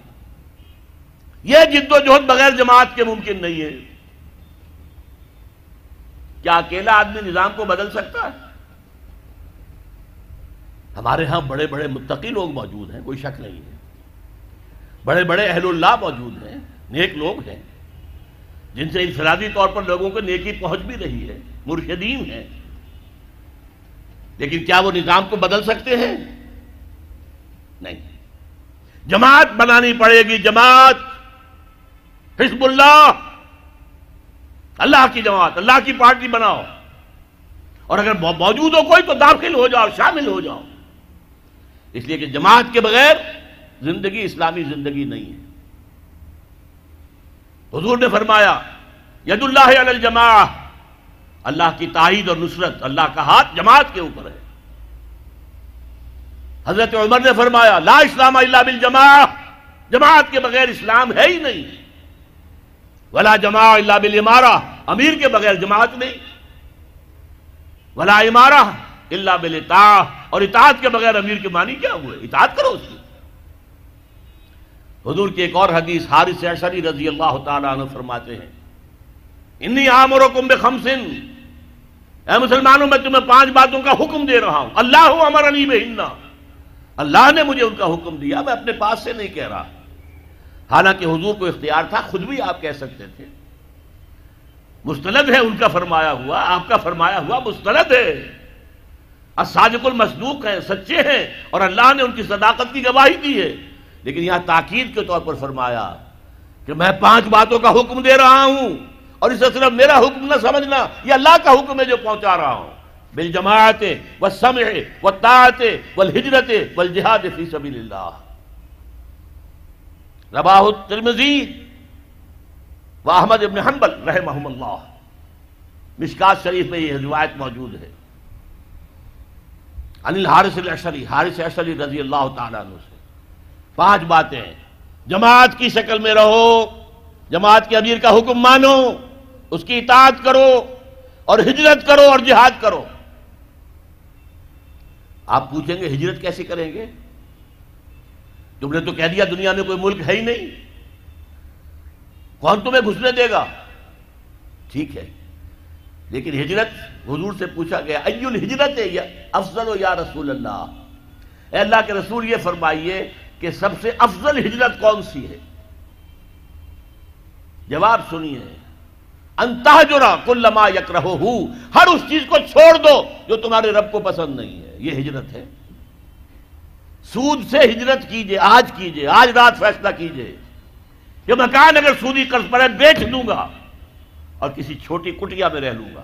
فیصلہ کیجیے، یہ ہجرت ہوگی۔ گھر میں شری پردہ نہیں ہے تو ابھی فیصلہ کیجیے کہ شری پردہ نافذ ہوگا۔ یہ ہجرت ہے۔ اور افضل الحجرہ ہجرت افضل ہو یا رسول اللہ؟ اے اللہ کے رسول، سب سے افضل ہجرت کون سی ہے؟ فرمایا انتہ جرا کل لما یک رہو ہر اس چیز کو چھوڑ دو جو تمہارے رب کو پسند نہیں ہے۔ اور اس سے اگلی ہجرت آئے گی آخری اونچی، جب اللہ کے دین کو قائم کرنے کا مرحلہ آ جائے اور جب قوت کا قوت کے ساتھ مقابلہ ہو، گولیاں چلیں، سینوں کو چھلنے کیا جائے اس وقت اگر وہاں شامل ہونے کے لیے گھر بار کو چھوڑ کر بیوی بچوں کو چھوڑ کر وہاں گئے، تو یہ ہجرت ہے سب سے اونچی ہجرت۔ اور جہاد کے بارے میں پوچھا گیا، ایو الجہاد افضل ہو یا رسول اللہ؟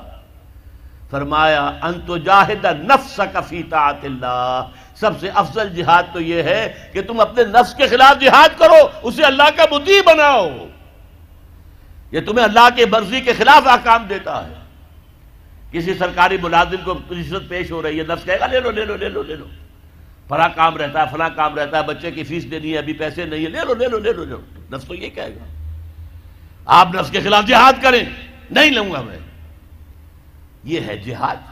اور سب سے اونچا جہاد کیا ہوگا؟ اللہ کے دین کو قائم کرنے کے لیے میدان جنگ میں آ جائیں، جان ہتھیلی پر رکھ کر۔ یہ سب سے اونچا جہاد ہے۔ اس کا نام ہے قتال فی سبیل اللہ۔ اس لیے سورہ صف کی دو آیتیں میں نے آپ کو سنائی تھی۔ یا الذین آمنوا حل ادلکم علی تجارت تنجیکم من عذاب علیم جواب کیا ہے؟ خود ہی دیا اللہ نے۔ تؤمنون باللہ ورسولہ وتجاہدون فی سبیل اللہ باموالکم وانفسکم اسی سورہ صف کی چوتھی آیت کیا ہے؟ ان اللہ یحب الذین یقاتلون فی سبیلہ صفا کانہم بنیان مرصوص۔ اللہ کو تو اپنے ان بندوں سے محبت ہے جو اس کی راہ میں صفیں باندھ کر، ایسی صفیں جن میں کوئی رکھنا پیدا نہ کیا جا سکے۔ جیسے کہ یوں سمجھیے کہ سیمنٹ کنکریٹ کی وال ہے بنیاد مرسوس ہے سیسا پلائی ہوئی دیوار۔ کھڑے ہو کر اللہ کی راہ میں قتال کرو، جنگ کرو۔ وہ ہے محبوب ہمارا، وہ ہے پسندیدہ انسان ہمارا۔ اور اگر یہ نہیں کرتے، باطل چنگاڑ رہا ہے۔ باطل چیلنج کر رہا ہے۔ امریکی تہذیب آ رہی ہے، بھاگتی آ رہی ہے، دوڑتی آ رہی ہے۔ اور ہم اپنے کاموں میں لگے رہے بس زیادہ ہوا، نماز پڑھ لی، روزہ رکھ لیا۔ کچھ کسی بزرگ کے بتائے ہوئے، کوئی وظیفے کر لیے، کوئی ذکر کر لیا، اور سمجھا کہ بس ہمارا تو بیڑا پار ہے۔ نہیں۔ تقوی۔ تاغوت کی غلامی میں تقوی۔ تاغوت تاغوت کے خلاف جب تک جد و جہد نہیں، اس وقت تک آپ کا ایمان درست نہیں، آپ کی نماز قبول نہیں، آپ کا روزہ قبول نہیں، آپ کی دعائیں قبول نہیں۔ کتنی دعائیں کی تھی، فجر کی نماز میں دعا، قنوت قنوت نازلہ، اللہم دمبر دیارہ ہوں اللہم مسجد جمع ہوں لیکن اللہ نے نہیں سنی۔ شکست ہوئی کلنگ کا ٹیکہ لگا۔ ترانوے ہزار ہمارا قیدی بن کر اس ہندو کی غلامی میں گیا، جس پر کہیں ہم نے چھ سو برس حکومت کی تھی، کہیں آٹھ سو برس، کہیں ہزار برس کی۔ تھی وہ کلنگ کا ٹیکہ آج تک ہمارے ماتھے سے دھلا نہیں ہے۔ جو اربوں کے ماتھے پر لگا تھا سن سڑسٹھ میں، اس کو کم سے کم انہوں نے دھو دیا تھا سن تہتر کی رمضان وار میں۔ بارلیو لائن کو کراس کر گئے۔ گولڈا مائر جو ہے خودکشی کرنے کی سوچ رہی تھی۔ وہ تو امریکہ نے آ کے بچایا ہے۔ تو انہوں نے تو کم سے کم سڑسٹھ کی جنگ کا جو داغ تھا، اسے دھو دیا۔ ہم سے تو وہ داغ ابھی تک دھلا نہیں۔ کتنی بڑی شکست۔ کتنی تعداد میں ہمارے پی او ڈبلیوز اور ہمارے جرنیل نے نام تھا ٹائیگر شیر اور اس نے اپنا پستول پیش کیا ہے۔ جنرل اروڑا اروڑا، اس کے ہاتھ میں دیا ہے، اطاعت قبول کی ہے، سلوٹ کیا ہے۔ انا للہ و انا الیہ راجعون۔ تو جان لیجیے کہ نمبر ایک، اگر آپ تاغوت کے تحت زندگی گزار رہے ہیں، تو پہلا فرض اس کے خلاف جد و جہد کرنا ہے۔ اگر نہیں کرتے تو ایمان نہیں ایمان نہیں تو نجات نہیں۔ اللہ اللہ خیر صلی اللہ میں تو چند باتیں جانتا ہوں۔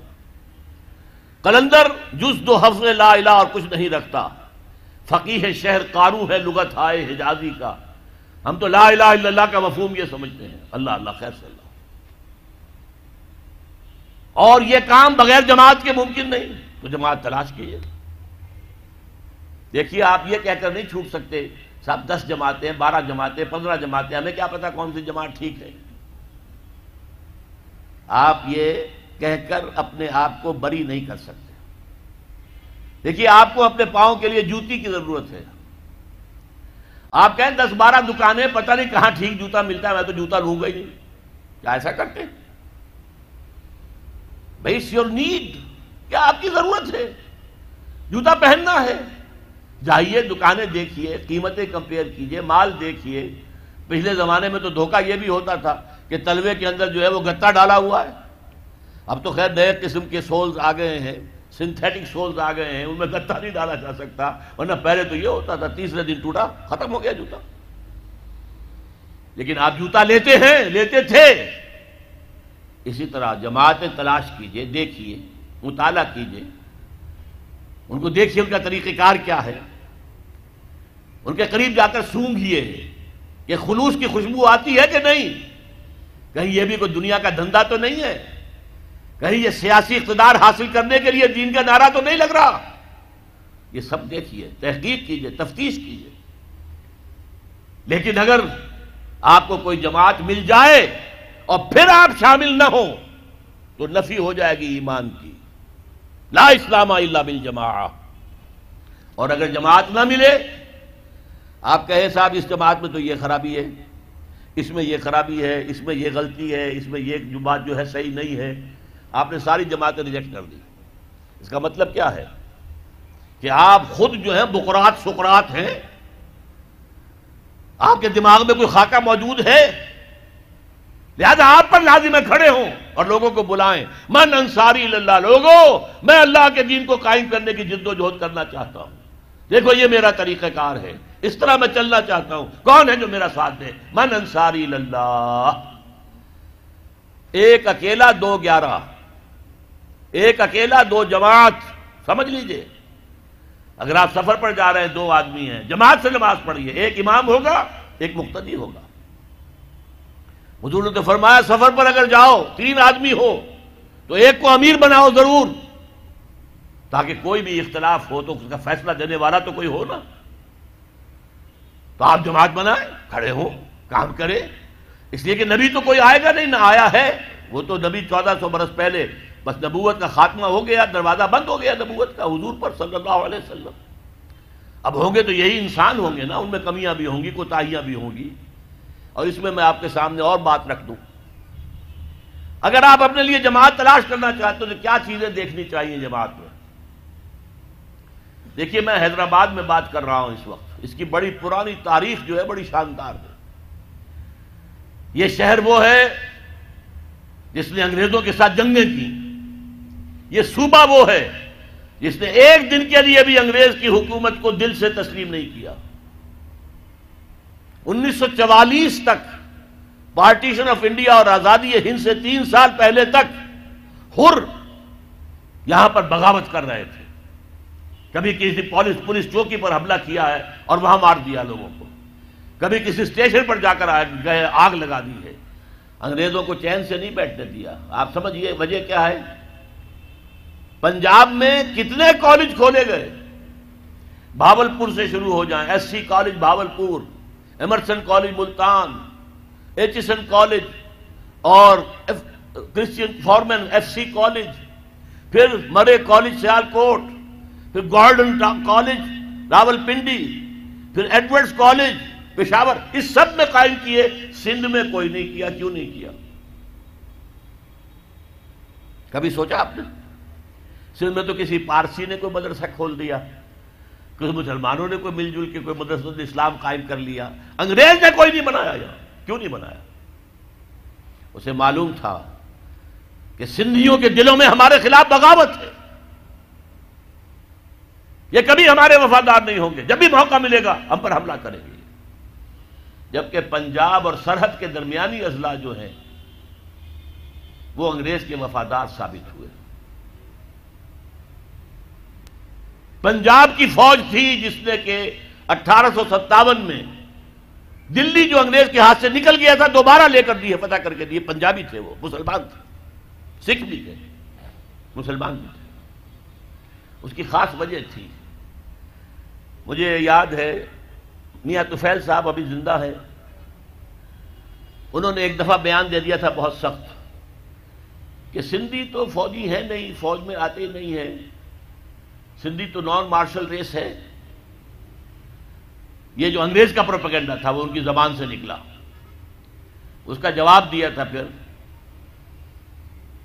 جی ایم شاہ، غلام مصطفیٰ شاہ، جو سیکرٹری ایجوکیشن بھی تھے، لاہور میں کالج کے اندر پرنسپل بھی رہے، انہوں نے جواب دیا تھا، یس وی ور نیور مرسنریز ہاں ہم کبھی کرائے کے ٹٹو اور کرائے کے فوجی نہیں تھے جیسے تم تھے پنجابی ہو۔ تم نے تو جا کر کعبے پہ گولیاں چلائی ہیں انگریزوں کی سپاہی بن کر۔ تم نے تو جا کر یروشلم کا قبضہ لے کر دیا جنرل ایلن بی کو، انگریز کو۔ تو یہ سندھ ہے جس میں میں بات کر رہا ہوں۔ یہ سندھ ہے جہاں خاکسار تحریک بھی بڑی زبردست۔ تالپور برادران، اس خاکسار تحریک کے بہت نمایاں کارکن تھے۔ یہ سندھ ہے۔ جہاں پنجاب سے آنے والا ایک نو مسلم تھا پنجابی، سکھ سے مسلمان ہوا تھا، مولوی عبید اللہ، لیکن اس کے نام کے ساتھ سندھی لگ گیا ہمیشہ کے لیے۔ مجاہد انسان۔ حضرت شیخ الہند کا سپاہی، عبید اللہ سندھی۔ رحمت اللہ علیہ۔ وہ سندھ ہے یہ۔ اور میں آپ کو اور بات یاد دلا دوں۔ سندھ واحد صوبہ ہے اس پاکستان کا۔ جس میں کہ پارٹیشن سے پہلے بھی مسلم لیگ کی حکومت تھی۔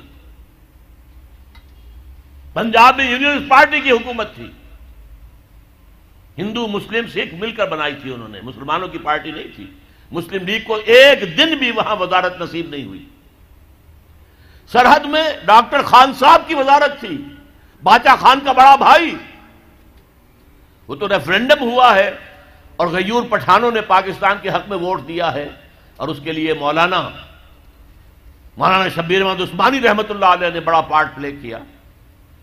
وہاں کے پیر جو ہیں، پیر صاحب مان کی شریف، پیر صاحب زکوڑی شریف، انہوں نے بڑا رول پلے کیا ہے کہ پاکستان میں اسلام نافذ ہوگا، اسلام قائم ہوگا۔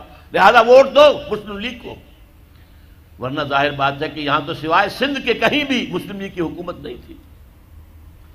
اور جی ایم سید صاحب اگر تھے وہ بعد میں جو کچھ اس ملک میں ہوا ہے، اس سے بدل ہو گئے۔ ایک ریئیکشن ہوا ان پر۔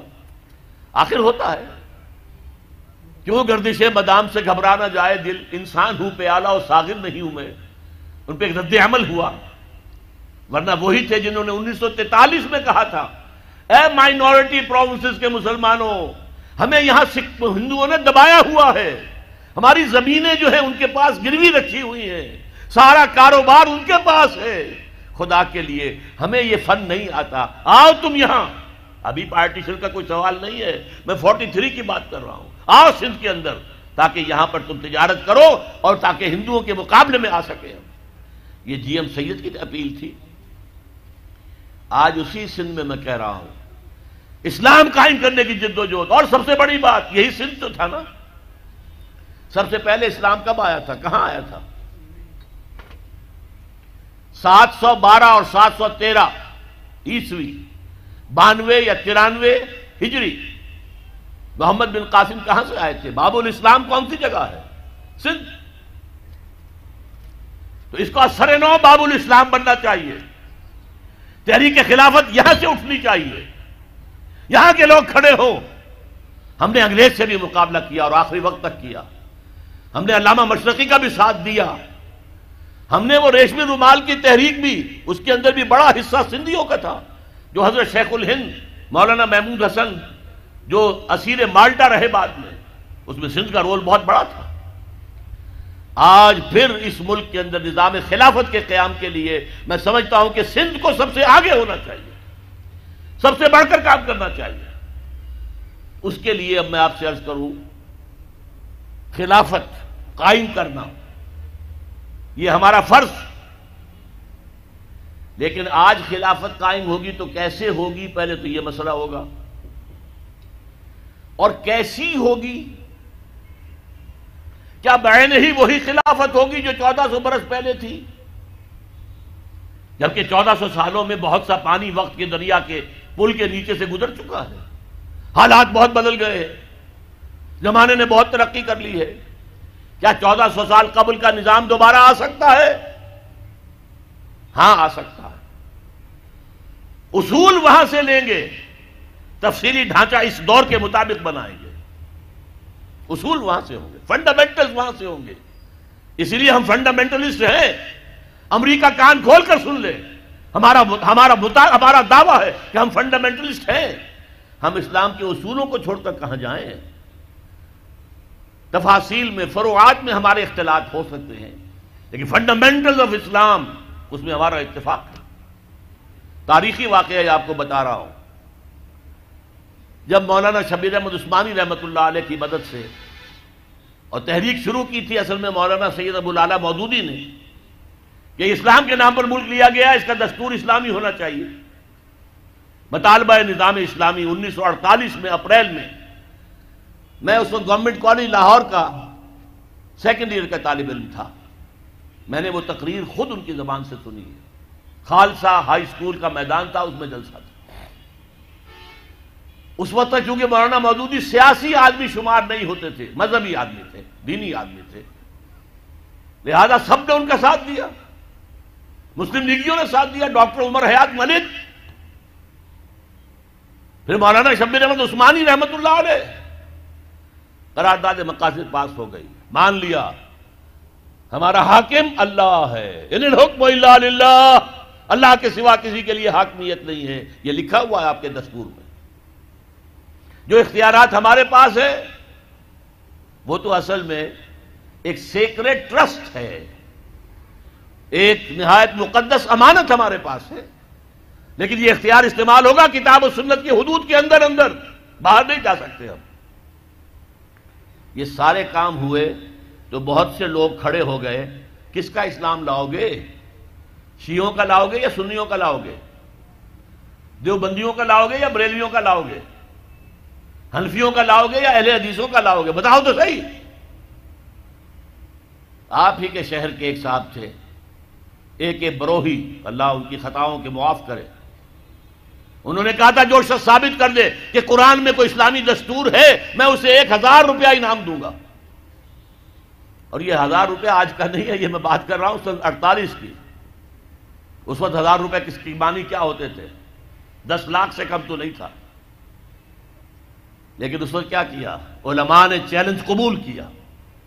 تمام فرقوں اور تمام مسالے کے مذہبی ان کے نمائندہ چوٹی کی قیادت جمع ہو گئی کراچی کے اندر، اکتیس علماء۔ اور انہوں نے بائیس نکات متفق علیہ مرتب کر کے دے دیے۔ ہم اس پر مطمئن ہیں، متفق ہیں، شیعہ بھی، سنی بھی، اہل حدیث بھی، بریلوی بھی، دیوبندی بھی، جماعت اسلامی بھی، سب کے دستخط موجود ہیں۔ ہم سب اس پر متحد ہیں۔ بناؤ ان اصولوں کے مطابق دستور۔ تبھی تو اللہ کے فضل سے سن چھپن کا دستور تیار ہو گیا تھا۔ چودھری محمد علی نے بڑی محنتیں کی تھی، اللہ تعالیٰ ان کی قبر میں نور پیدا کر دے۔ لیکن امریکہ کو کفر کو پسند ہو سکتا تھا کہ یہاں پہ ایک اسلامی نظام قائم ہو جائے۔ یہ بیچارے افغانوں نے سوائے چند سزاؤں کے اور تو کچھ اسلام ابھی نافذ نہیں کیا تھا۔ بغیر برقعے کی عورت سڑک پر نہیں آئے گی، گھر میں رہے۔ باہر آئے تو برقع لے۔ چور کا ہاتھ کٹے گا؟ قاتل سے قصاص لیا جائے گا؟ میدان میں لے آئے اسٹیڈیم میں لے آئے، یہ قاتل ہے اور اس نے قتل کیا تھا خنجر بھونک کر سینے کے اندر۔ اب اس کا وارث کوئی نہیں ہے، صرف بیوی ہے۔ بیوی کے ہاتھ میں خنجر دے دیا گیا، گھونپو اس کے اس کے سینے کے اندر۔ جب یہ قصاص شروع ہوا تو اب کسی کے اندر جرت تھی کسی کو قتل کرنے کی۔ لہذا وہ اسلام کی کچھ نہ کچھ جو برکتیں ہیں وہ ظاہر ہو گئی اور امریکہ کھل گیا، اس کو کھل گئی یہ شے کہ اگر یہ نظام کہیں دنیا میں آ گیا تو ہمارا نظام کہاں رہ جائے گا؟ اس کا سب سے بڑا ثبوت کیا ہے؟ ڈاکٹر جاوید اقبال ماڈرنسٹ ہیں، آج کی امریکن اصطلاح کے تحت۔ سیکولر مزاج کے آدمی ہیں ہیں علامہ اقبال کے بیٹے۔ لیکن وہ بھی جب گئے تھے، طالبان کے دور حکومت میں دس دن گزار کر آئے کابل میں اور آ کر کہا مولانا عبد سمیع اللہ صاحب کا جو سمیع الحق صاحب کا مدرسہ ہے، کوڑا خٹک میں، وہاں تقریر کی کہ جو حالات میں آج دیکھ کر آیا ہوں کابل میں، اگر چند اور مسلمان ملکوں میں وہ حالات پیدا ہو جائیں تو ساری دنیا اسلام لے آئے گی۔ یہ قول ہے ڈاکٹر جاوید اقبال، پسرے علامہ اقبال کا۔ بہرحال وہ نظام قائم کرنا ہمارے ذمے ہے، ہمارا فرض ہے۔ اس کے بغیر ہماری زندگی اگر ہم اس کے لیے جد و جہد نہیں کر رہے تو زندگی حرام ہے۔ زندگی ناجائز ہے۔ زندہ رہنا کفر ہے۔ ہاں اگر جد و جہد کریں، جو میرے لیے ممکن ہے میں کر جاؤں۔ جو آپ کے لیے ممکن ہے وہ آپ کریں۔ تو پھر اللہ تعالیٰ معاف کرے گا۔ اے اللہ، ہم نے اس نظام کو زیدن قبول نہیں کیا۔ We never reconcile with it اللہ، ہم نے تن من دھن لگایا تھا۔ اے اللہ، میں نے جائیداد نہیں بنائی۔ اے اللہ، میں نے کچھ اپنی اولاد کے لیے نہیں چھوڑا، کوئی ترکہ نہیں چھوڑا، کچھ نہیں۔ اے اللہ، میں نے اپنا وقت لگایا ہے۔ میں آپ سے کہہ سکتا ہوں، یہ کوئی فخر کی بات نہیں ہے۔ چالیس برس کی عمر کے بعد حضور نے کوئی کاروبار دنیا بھی نہیں کیا، یہ معلوم ہے آپ کو۔ بہت بڑے تاجر تھے۔ ایکسپورٹ، امپورٹ کا بزنس۔ شام قافلہ لے کر جا رہے ہیں، وہاں سے قافلہ لے کر آ رہے ہیں۔ یمن قافلہ لے کر جا رہے ہیں، یمن سے واپس آ رہے ہیں۔ الخبر کے علاقے کے اندر لگتا تھا، بہت بڑا تجارتی میلہ، وہاں جا رہے ہیں، واپس آ رہے ہیں۔ لیکن جب حکم آ گیا، یا ایوہ المدثر قم فانزر وربک فکبر۔ اے لحاب میں لپٹ کر لیٹنے والے صلی اللہ علیہ وسلم، اب کھڑے ہو جاؤ کمر کس لو۔ لوگوں کو خبردار کرو کہ مرنے کے بعد دوبارہ تمہیں زندہ کیا جائے گا۔ پھر تم سے حساب لیا جائے گا۔ فی میں کن تم کن حالات میں زندگی گزار رہے تھے جناب آپ؟ کیا اسلام کا غلبہ تھا؟ نہیں ہے، اللہ اسلام غالب تو نہیں۔ تم کوشش کر رہے تھے غالب کرنے کی۔ سوائے شرمندگی کے اور کیا ہاتھ آئے گا؟ اللہ تعالیٰ کی حجت تو قائم ہو جائے گی۔ میرے نبی کی ہڈیاں ٹوٹیں، میرے نبی کے دانت شہید ہوئے، میرے نبی کا جسم لوہ لوہان ہوا، میرے نبی کے چہرے کے اوپر تلوار کا وار پڑا، جس سے دو دندان آپ کے شہید ہوئے۔ اور خود جو پیدا ہوا تھا، اس کی دو کڑیاں گھس گئی رخسار مبارک کی اس ہڈی کے اندر۔ ان کو ایک صحابی نے دانتوں سے پکڑ کر کھینچ کر نکالنا چاہا، ان کے دانت نکل گئے، وہ وہ ہڈی وہ نہیں نکلی۔ وہ کڑیاں، لوہے کی۔ پھر جیسے بھی ہاں کر کے نکالا گیا تو خون کا سوارا چھوٹا ہے۔ اتنا خون گیا کہ آپ بے ہوش ہو کر گر گئے۔ اور خبر مشہور ہو گئی کہ حضور کا انتقال ہو گیا۔ یہ ساری تکلیفیں کس لیے اٹھائی تھی حضور نے۔ کیا حضور کو اچھا نہیں لگتا تھا کہ اچھا بھلا گھر ہو، کھلی فضا ہو اچھا خوبصورت ماحول ہو، بچے ہوں، اور ہر طرح کی آسائشیں ہوں، کس کو پسند نہیں؟ یہ صحابہ کرام کیا کر رہے تھے؟ فاقے کر رہے ہیں، فاقے پر فاقہ کر رہے ہیں۔ غزوہ خندق میں حکم ہو گیا مشورے کے بعد کہ خندق ہو دی جائے، دفاع کی ایک ہی شکل۔ اب سردی کا موسم ہے شدید، کئی کئی وقت کا فاقہ ہے۔ پیٹوں پر اپنے پتھر باندھ رکھے ہیں اپنی چادروں کے ساتھ کس کر کہ پیٹ دورا نہ ہو جائے، کمر دوری نہ ہو جائے۔ حضور کے پاس آ کر شکوا کیا ہے، شکایت کی ہے اللہ اللہ کے رسول، اب یہ بھوک ہم سے برداشت نہیں ہو رہی۔ دیکھیے ہم نے اپنے پیٹوں کے اوپر اپنے اپنے کرتے اٹھا کر دکھایا، ہم نے پتھر باندھے ہوئے۔ آپ نے اپنا کرتا مبارک اٹھا کر دکھایا، دو پتھر بندھے ہوئے۔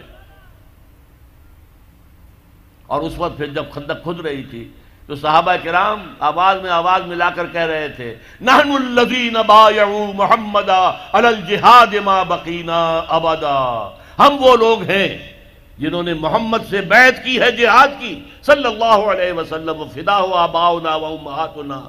اب یہ جہاد جاری رہے گا۔ جب تک کہ ہمارے جان میں جان ہے، جب تک جسم میں زندگی ہے، یہ جہاد جاری رہے گا۔ یہ ہے اسلام۔ یہ شہادت گاہ الفت میں قدم رکھنا ہے۔ لوگ آسان سمجھتے ہیں مسلمان ہونا۔ مسلمان تھے صحابہ کرام، رضوان اللہ تعالی علیہ مجمعین جیسے انہوں نے آپ کو، وہ جو ایک شعر ہے اکبر اللہ آبادی کا، تو خاک میں مل اور آگ میں جل، جب خشت بنے تب کام چلے۔ وہ باقاعدہ انگاروں پر لوٹے ہیں۔ آپ کو معلوم ہے حضرت خباب رضی اللہ تعالی عنہ کو؟ بلایا گیا آؤ آ گئے۔ ان کی نگاہوں کے سامنے دہتے ہوئے انگارے زمین پر بچھائے گئے۔ اتار دو کرتا، اتار دیا۔ لیٹو ان کے اوپر۔ لیٹ گئے اب جب ان پہ انگاروں پر لیٹے ہوئے تھے، تو کھال جلی پیٹھ کی۔ اور پیٹھ پر چربی ہوتی ہے، چربی پگھلی، اس سے وہ انگارے ٹھنڈے ہوئے۔ وہ ہاتھ نہیں اٹھایا انہوں نے، کیونکہ حضور کا حکم تھا۔ نو ریٹیلیشن کوئی جوابی کاروائی مت کرو۔ جو ستم آتا ہے، جھیلو۔ جو ظلم ہوتا ہے برداشت کرو، جو تکلیف آتی ہے جھیلو اور برداشت کرو۔ لہذا، اگر ایک آدمی سمجھے کہ مجھے تو یہ زندہ کباب بنا دیں گے، تو اجازت ہو تو دو چار کو مار کر بڑھے گا، ایسے نہیں بڑھے گا۔ بلی بھی آپ پر جھپٹ پڑے گی۔ کیا اس کی جان ہے؟ ایک کلو کی ہوگی، ڈیڑھ کی ہوگی۔ لیکن اگر آپ کارنر کر دیں اسے اسے نظر آئے کہ میرے پاس کوئی راستہ نہیں ہے، کوئی اسکیپ نہیں ہے، وہ آپ پر حملہ اور ہوگی اور آنکھ پر آئے گی سیدھی۔ آنکھ نکالنے کی کوشش کرے گی پنجے سے۔ لیکن حضور کا حکم کیا تھا؟ کفو اپنے ہاتھ بدے رکھو۔ No retaliation ever even in self defence یہ ساری جد و جہد، یہ ساری محنت محمد الرسول اللہ والذین معاہو اشداء والکفار رحباء بینہم. تراہم رکان سجدن یبتغون فضل من اللہ ورضوانا. اب ان کو پھر اللہ تعالیٰ نے جو عجر و ثواب دیا ہے، اس کا ہمیں اندازہ ہو ہی نہیں سکتا۔ اب میں ایک بات اور آپ کو بتا دوں۔ اگر عبادت کا یہ تقاضا ہے کہ ہماری عبادت پوری ہونی چاہیے۔ اجتماعی زندگی ہماری اگر اسلام کے تحت نہیں آئی تو ہماری عبادت جو ہے وہ جزوی ہے۔ اور جزوی عبادت اللہ کو قبول نہیں۔ اب تو منون ببعض الكتاب وتکفرون ببعض فما جزاء من يفعل ذلك منكم الا خزي في الحياه الدنيا ويوم القيامه يردون الى اشد العذاب وما الله بغافل عما تعملون۔ اچھا بات سمجھ میں آ گئی۔ جد و جہد کرنا فرض ہے۔ اس کے لیے جماعت فرض ہے۔ اس کے لیے تلاش کرو جماعت۔ نہ ملے تو خود کھڑے ہو جاؤ اور جماعت بناؤ۔ لیکن اس میں میں ایک درمیان میں ہنٹ دے دوں۔ جماعت کی اگر تلاش کرنی ہے، نئی جماعت بنانا آسان کام نہیں ہے۔ کوئی چلتا ہوا قافلہ مل جائے تو کیا کہنے ہیں؟ اس سے بڑی خوش قسمتی کیا ہوگی؟ کہ کوئی جماعت بنی بنائی جو قافلہ چل رہا ہے اس کے ساتھ چلنا کتنا آسان ہے۔ یکا و تنہا کسی صحرا میں سفر کرنا جو ہے کتنے خطرات ہیں۔ قافلہ ہے، قافلے کے ساتھ جڑ جاؤ۔ اگر قافلہ تلاش کرنا ہے تو کیا چیزیں دیکھنی چاہیے؟ وہ بھی میں ذرا آپ کو آج بتا دوں۔ پانچ چیزیں دیکھنی ہوں گی۔ نمبر ایک، وہ جماعت سیکٹیرین نہ ہو۔ مسلکوں اور مذہبوں کی بنیاد پر نہ ہو۔ دین اسلام کی بنیاد پر ہو۔ یہ نہیں کہ یہ دیوبندیوں کی جماعت ہے یہ بریلویوں کی جماعتیں ہیں۔ اب تو ایک تو ہے ہی نہیں، دیوبندیوں کی بھی بہت ہیں اور بریلویوں کی بہت ہیں۔ یہ شیعوں کی ہے یہ اہل حدیثوں کی ہے یہ سیکٹیرین ہے سیکٹیرین جماعت اپنے سیکٹ کی دعوت دے گی۔ ہمارا سیکٹ، ہمارا موقف، ہمارا مسلک، ہمارا مذہب سب سے اعلیٰ ہے۔ اہل حدیث کہے گا، تم رفیہ دین نہیں کرتے، تمہاری نماز ہی نہیں ہوئی۔ تم نے امین بل جہر زور سے کہہ دیا تمہاری نماز ہی نہیں ہوئی؟ نہیں، جو جماعت جس کا ذکر میں کر رہا ہوں، وہ اس سے بالا ہونی چاہیے۔ بھائی، تم حنفی ہو، حنفی طریقے پر نماز پڑھو۔ اہل حدیث ہو اہل حدیث طریقے پر نماز پڑھو، کیا فرق؟ ہے کچھ نہیں۔ شیعہ ہو، شیعہ کے طریقے پر نماز پڑھو۔ دین پر متحد ہو جاؤ۔ دین ایک ہے، اسلام ایک ہے۔ تو پہلا فرق جو چیز ہے کہ وہ نان سیکٹیرین جماعت ہونی چاہیے۔ نمبر دو، اس کا ڈکلیئرڈ گول ہونا چاہیے کہ ہمارا کام ہے نظام بدلنا۔ ورنہ نیکی کے کام تو اور بھی بہت سے ہیں۔ آپ کوئی مدرسہ کھول دیں نادرا قرآن پڑھانے کا، یہ بھی نیکی کا کام ہے۔ آپ کہیں دعوت و تبلیغ شروع کر دیں۔ کوئی ٹریننگ حاصل کیجیے، عیسائیوں میں تبلیغ کیجیے، ہندوؤں میں تبلیغ کیجیے۔ آپ کے صوبے میں تو ہندو موجود ہیں۔ جہاں میں رہتا ہوں، پنجاب میں، وہاں تو ہندو نہیں ہے۔ کیا ان کا ہم پر حق نہیں ہے کہ ہم تبلیغ کریں انہیں؟ لیکن یہ بھی ایک کام ہے۔ لیکن جو جماعت میں کہہ رہا ہوں، وہ جماعت ہونی چاہیے۔ دین کو قائم کرنے کے لیے جماعت، نظام کو بدلنے والی جماعت، انقلابی جماعت۔ اور نمبر تین، اس کا ڈسپلن ہونا چاہیے۔ فوجی ڈسپلن لسن ہوئے اس لیے بیعت حضور نے کیا لی تھی؟ حضرت عبادہ ابن ثابت فرماتے ہیں رضی اللہ تعالی عنہ، بایانا رسول اللہ صلی اللہ علیہ وسلم علی السمع والطاعت فی العسر والیسر والمنشت والمکرہ وعلا اثرت علینا وعلا لا ننازل امرہ لہو وعلا نقول بالحق اینما کننا لا نخاف فی اللہ لومت الائم دس نکات ہیں جن پر بیعت لی۔ ہم نے بیعت کی تھی محمد رسول اللہ سے صلی اللہ علیہ وسلم۔ آپ کا ہر حکم حکم سنیں گے اور اطاعت کریں گے۔ چاہے مشکل ہو، چاہے آسانی ہو۔ چاہے طبیعتیں آمادہ ہوں، چاہے اپنی طبیعتوں پر جبر کرنا پڑے۔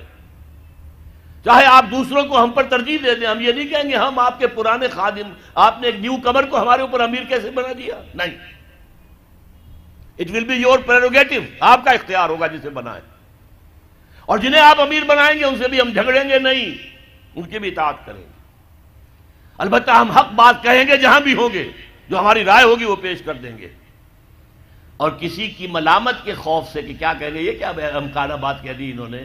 اگر کوئی کہہ بھی دے میری بات کو امکانہ تبھی میں نے اپنی بات کہنی ہے۔ ان باتوں کی بیعت لی تھی محمد الرسول اللہ صلی اللہ علیہ وسلم۔ یہ ڈسپلن چاہیے۔ بیعت کی بنیاد پر۔ باقی یہ جماعتیں جو بنتی ہیں، یہ ممبرشپ ہے اور یہ انتخاب دو سال کے بعد ہوگا، چار سال کے بعد ہوگا۔ ووٹوں سے امیر بنے گا۔ امیر کی پھر شورا ہوگی۔ شورا کو حق حاصل ہوگا کہ نہیں؟ کہ اس کی بات مانی جائے اور امیر جو ہے پابند ہو جائے شورا کا، یا امیر جو ہے اس کو ویٹو کا حق حاصل ہوگا۔ یہ ساری چیزیں کہاں تھیں؟ نہ دور نبوی میں، نہ دور صحابہ میں، نہ چودہ سو برس کی تاریخ میں۔ یہ تو آئی ہیں یورپ سے۔ یہ جماعت سازی کا نظام یورپ سے آیا۔ اسلام کا نظام تو بیعت کا تھا۔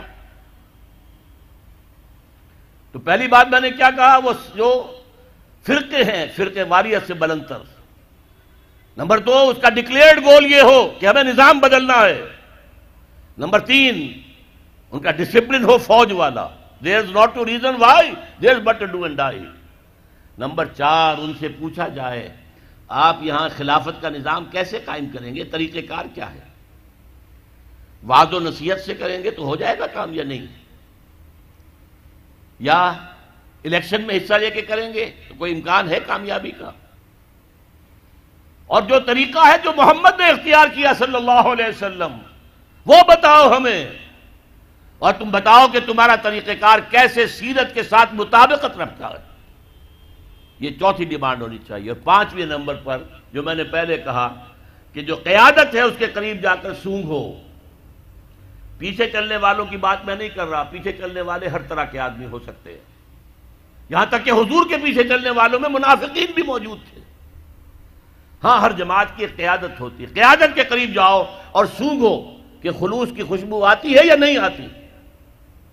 یہ پانچ باتیں تلاش کرو، اگر جماعت مل جائے ان پانچ باتوں کے اوپر پوری اترنے والی، اس میں شامل ہونا فرض ہے فرض ہے فرض ہے۔ یہ ہے وہ دعوت جو میں آج آپ کے سامنے لے کر آیا۔ اور مجھے امید ہے، یہاں دو ہی طرح کے لوگ ہیں یا ہندوستان سے لوگ آئے۔ انہوں نے کس لیے ووٹ دیے تھے مسلم لیگ کو؟ پاگل تھے؟ یو پی کا آدمی یہاں آیا۔ یا یو پی کے آدمی نے انیس سو چالیس میں ووٹ دیا مسلم لیگ کو، کیا یو پی پاکستان میں آ سکتا تھا؟ تو پاگل تھے کہ نہیں؟ پاگل ہو گئے تھے، لیکن ہوئے کس بات پر تھے؟ کہ کہا جا رہا ہے اسلام کے لیے پاکستان بنانا۔ اچھا ہم پر جو بیتے گی، بیت جائے گی، جیل لیں گے۔ جاؤ بناؤ پاکستان میں، لاؤ، قائم کرو اسلام وہاں پر۔ اسی لیے آئے تھے نا۔ گھر بار چھوڑ کر آئے۔ اپنے باپ دادا کے مکان، باپ دادا کے جو شہر ہیں جہاں باپ دادا دفن ہیں، کس کو محبت نہیں ہوتی؟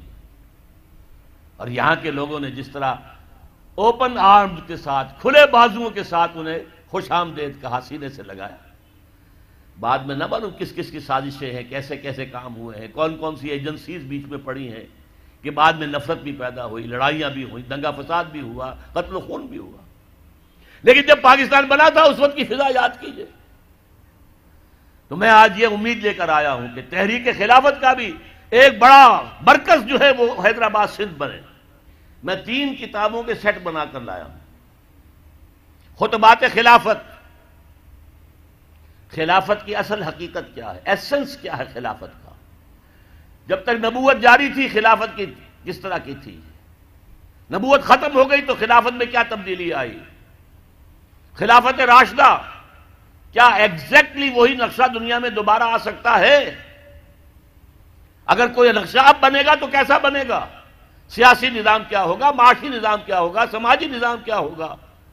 اور سب سے بڑھ کر یہ کیسے قائم ہوگا؟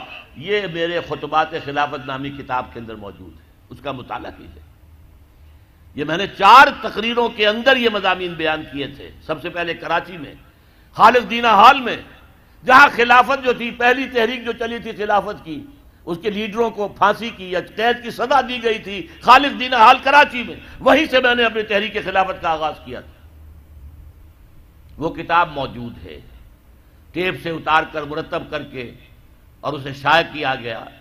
وہ کتاب اور اس کے بعد اس وقت کے بین الاقوامی حالات کیا ہیں؟ دنیا کدھر جا رہی ہے؟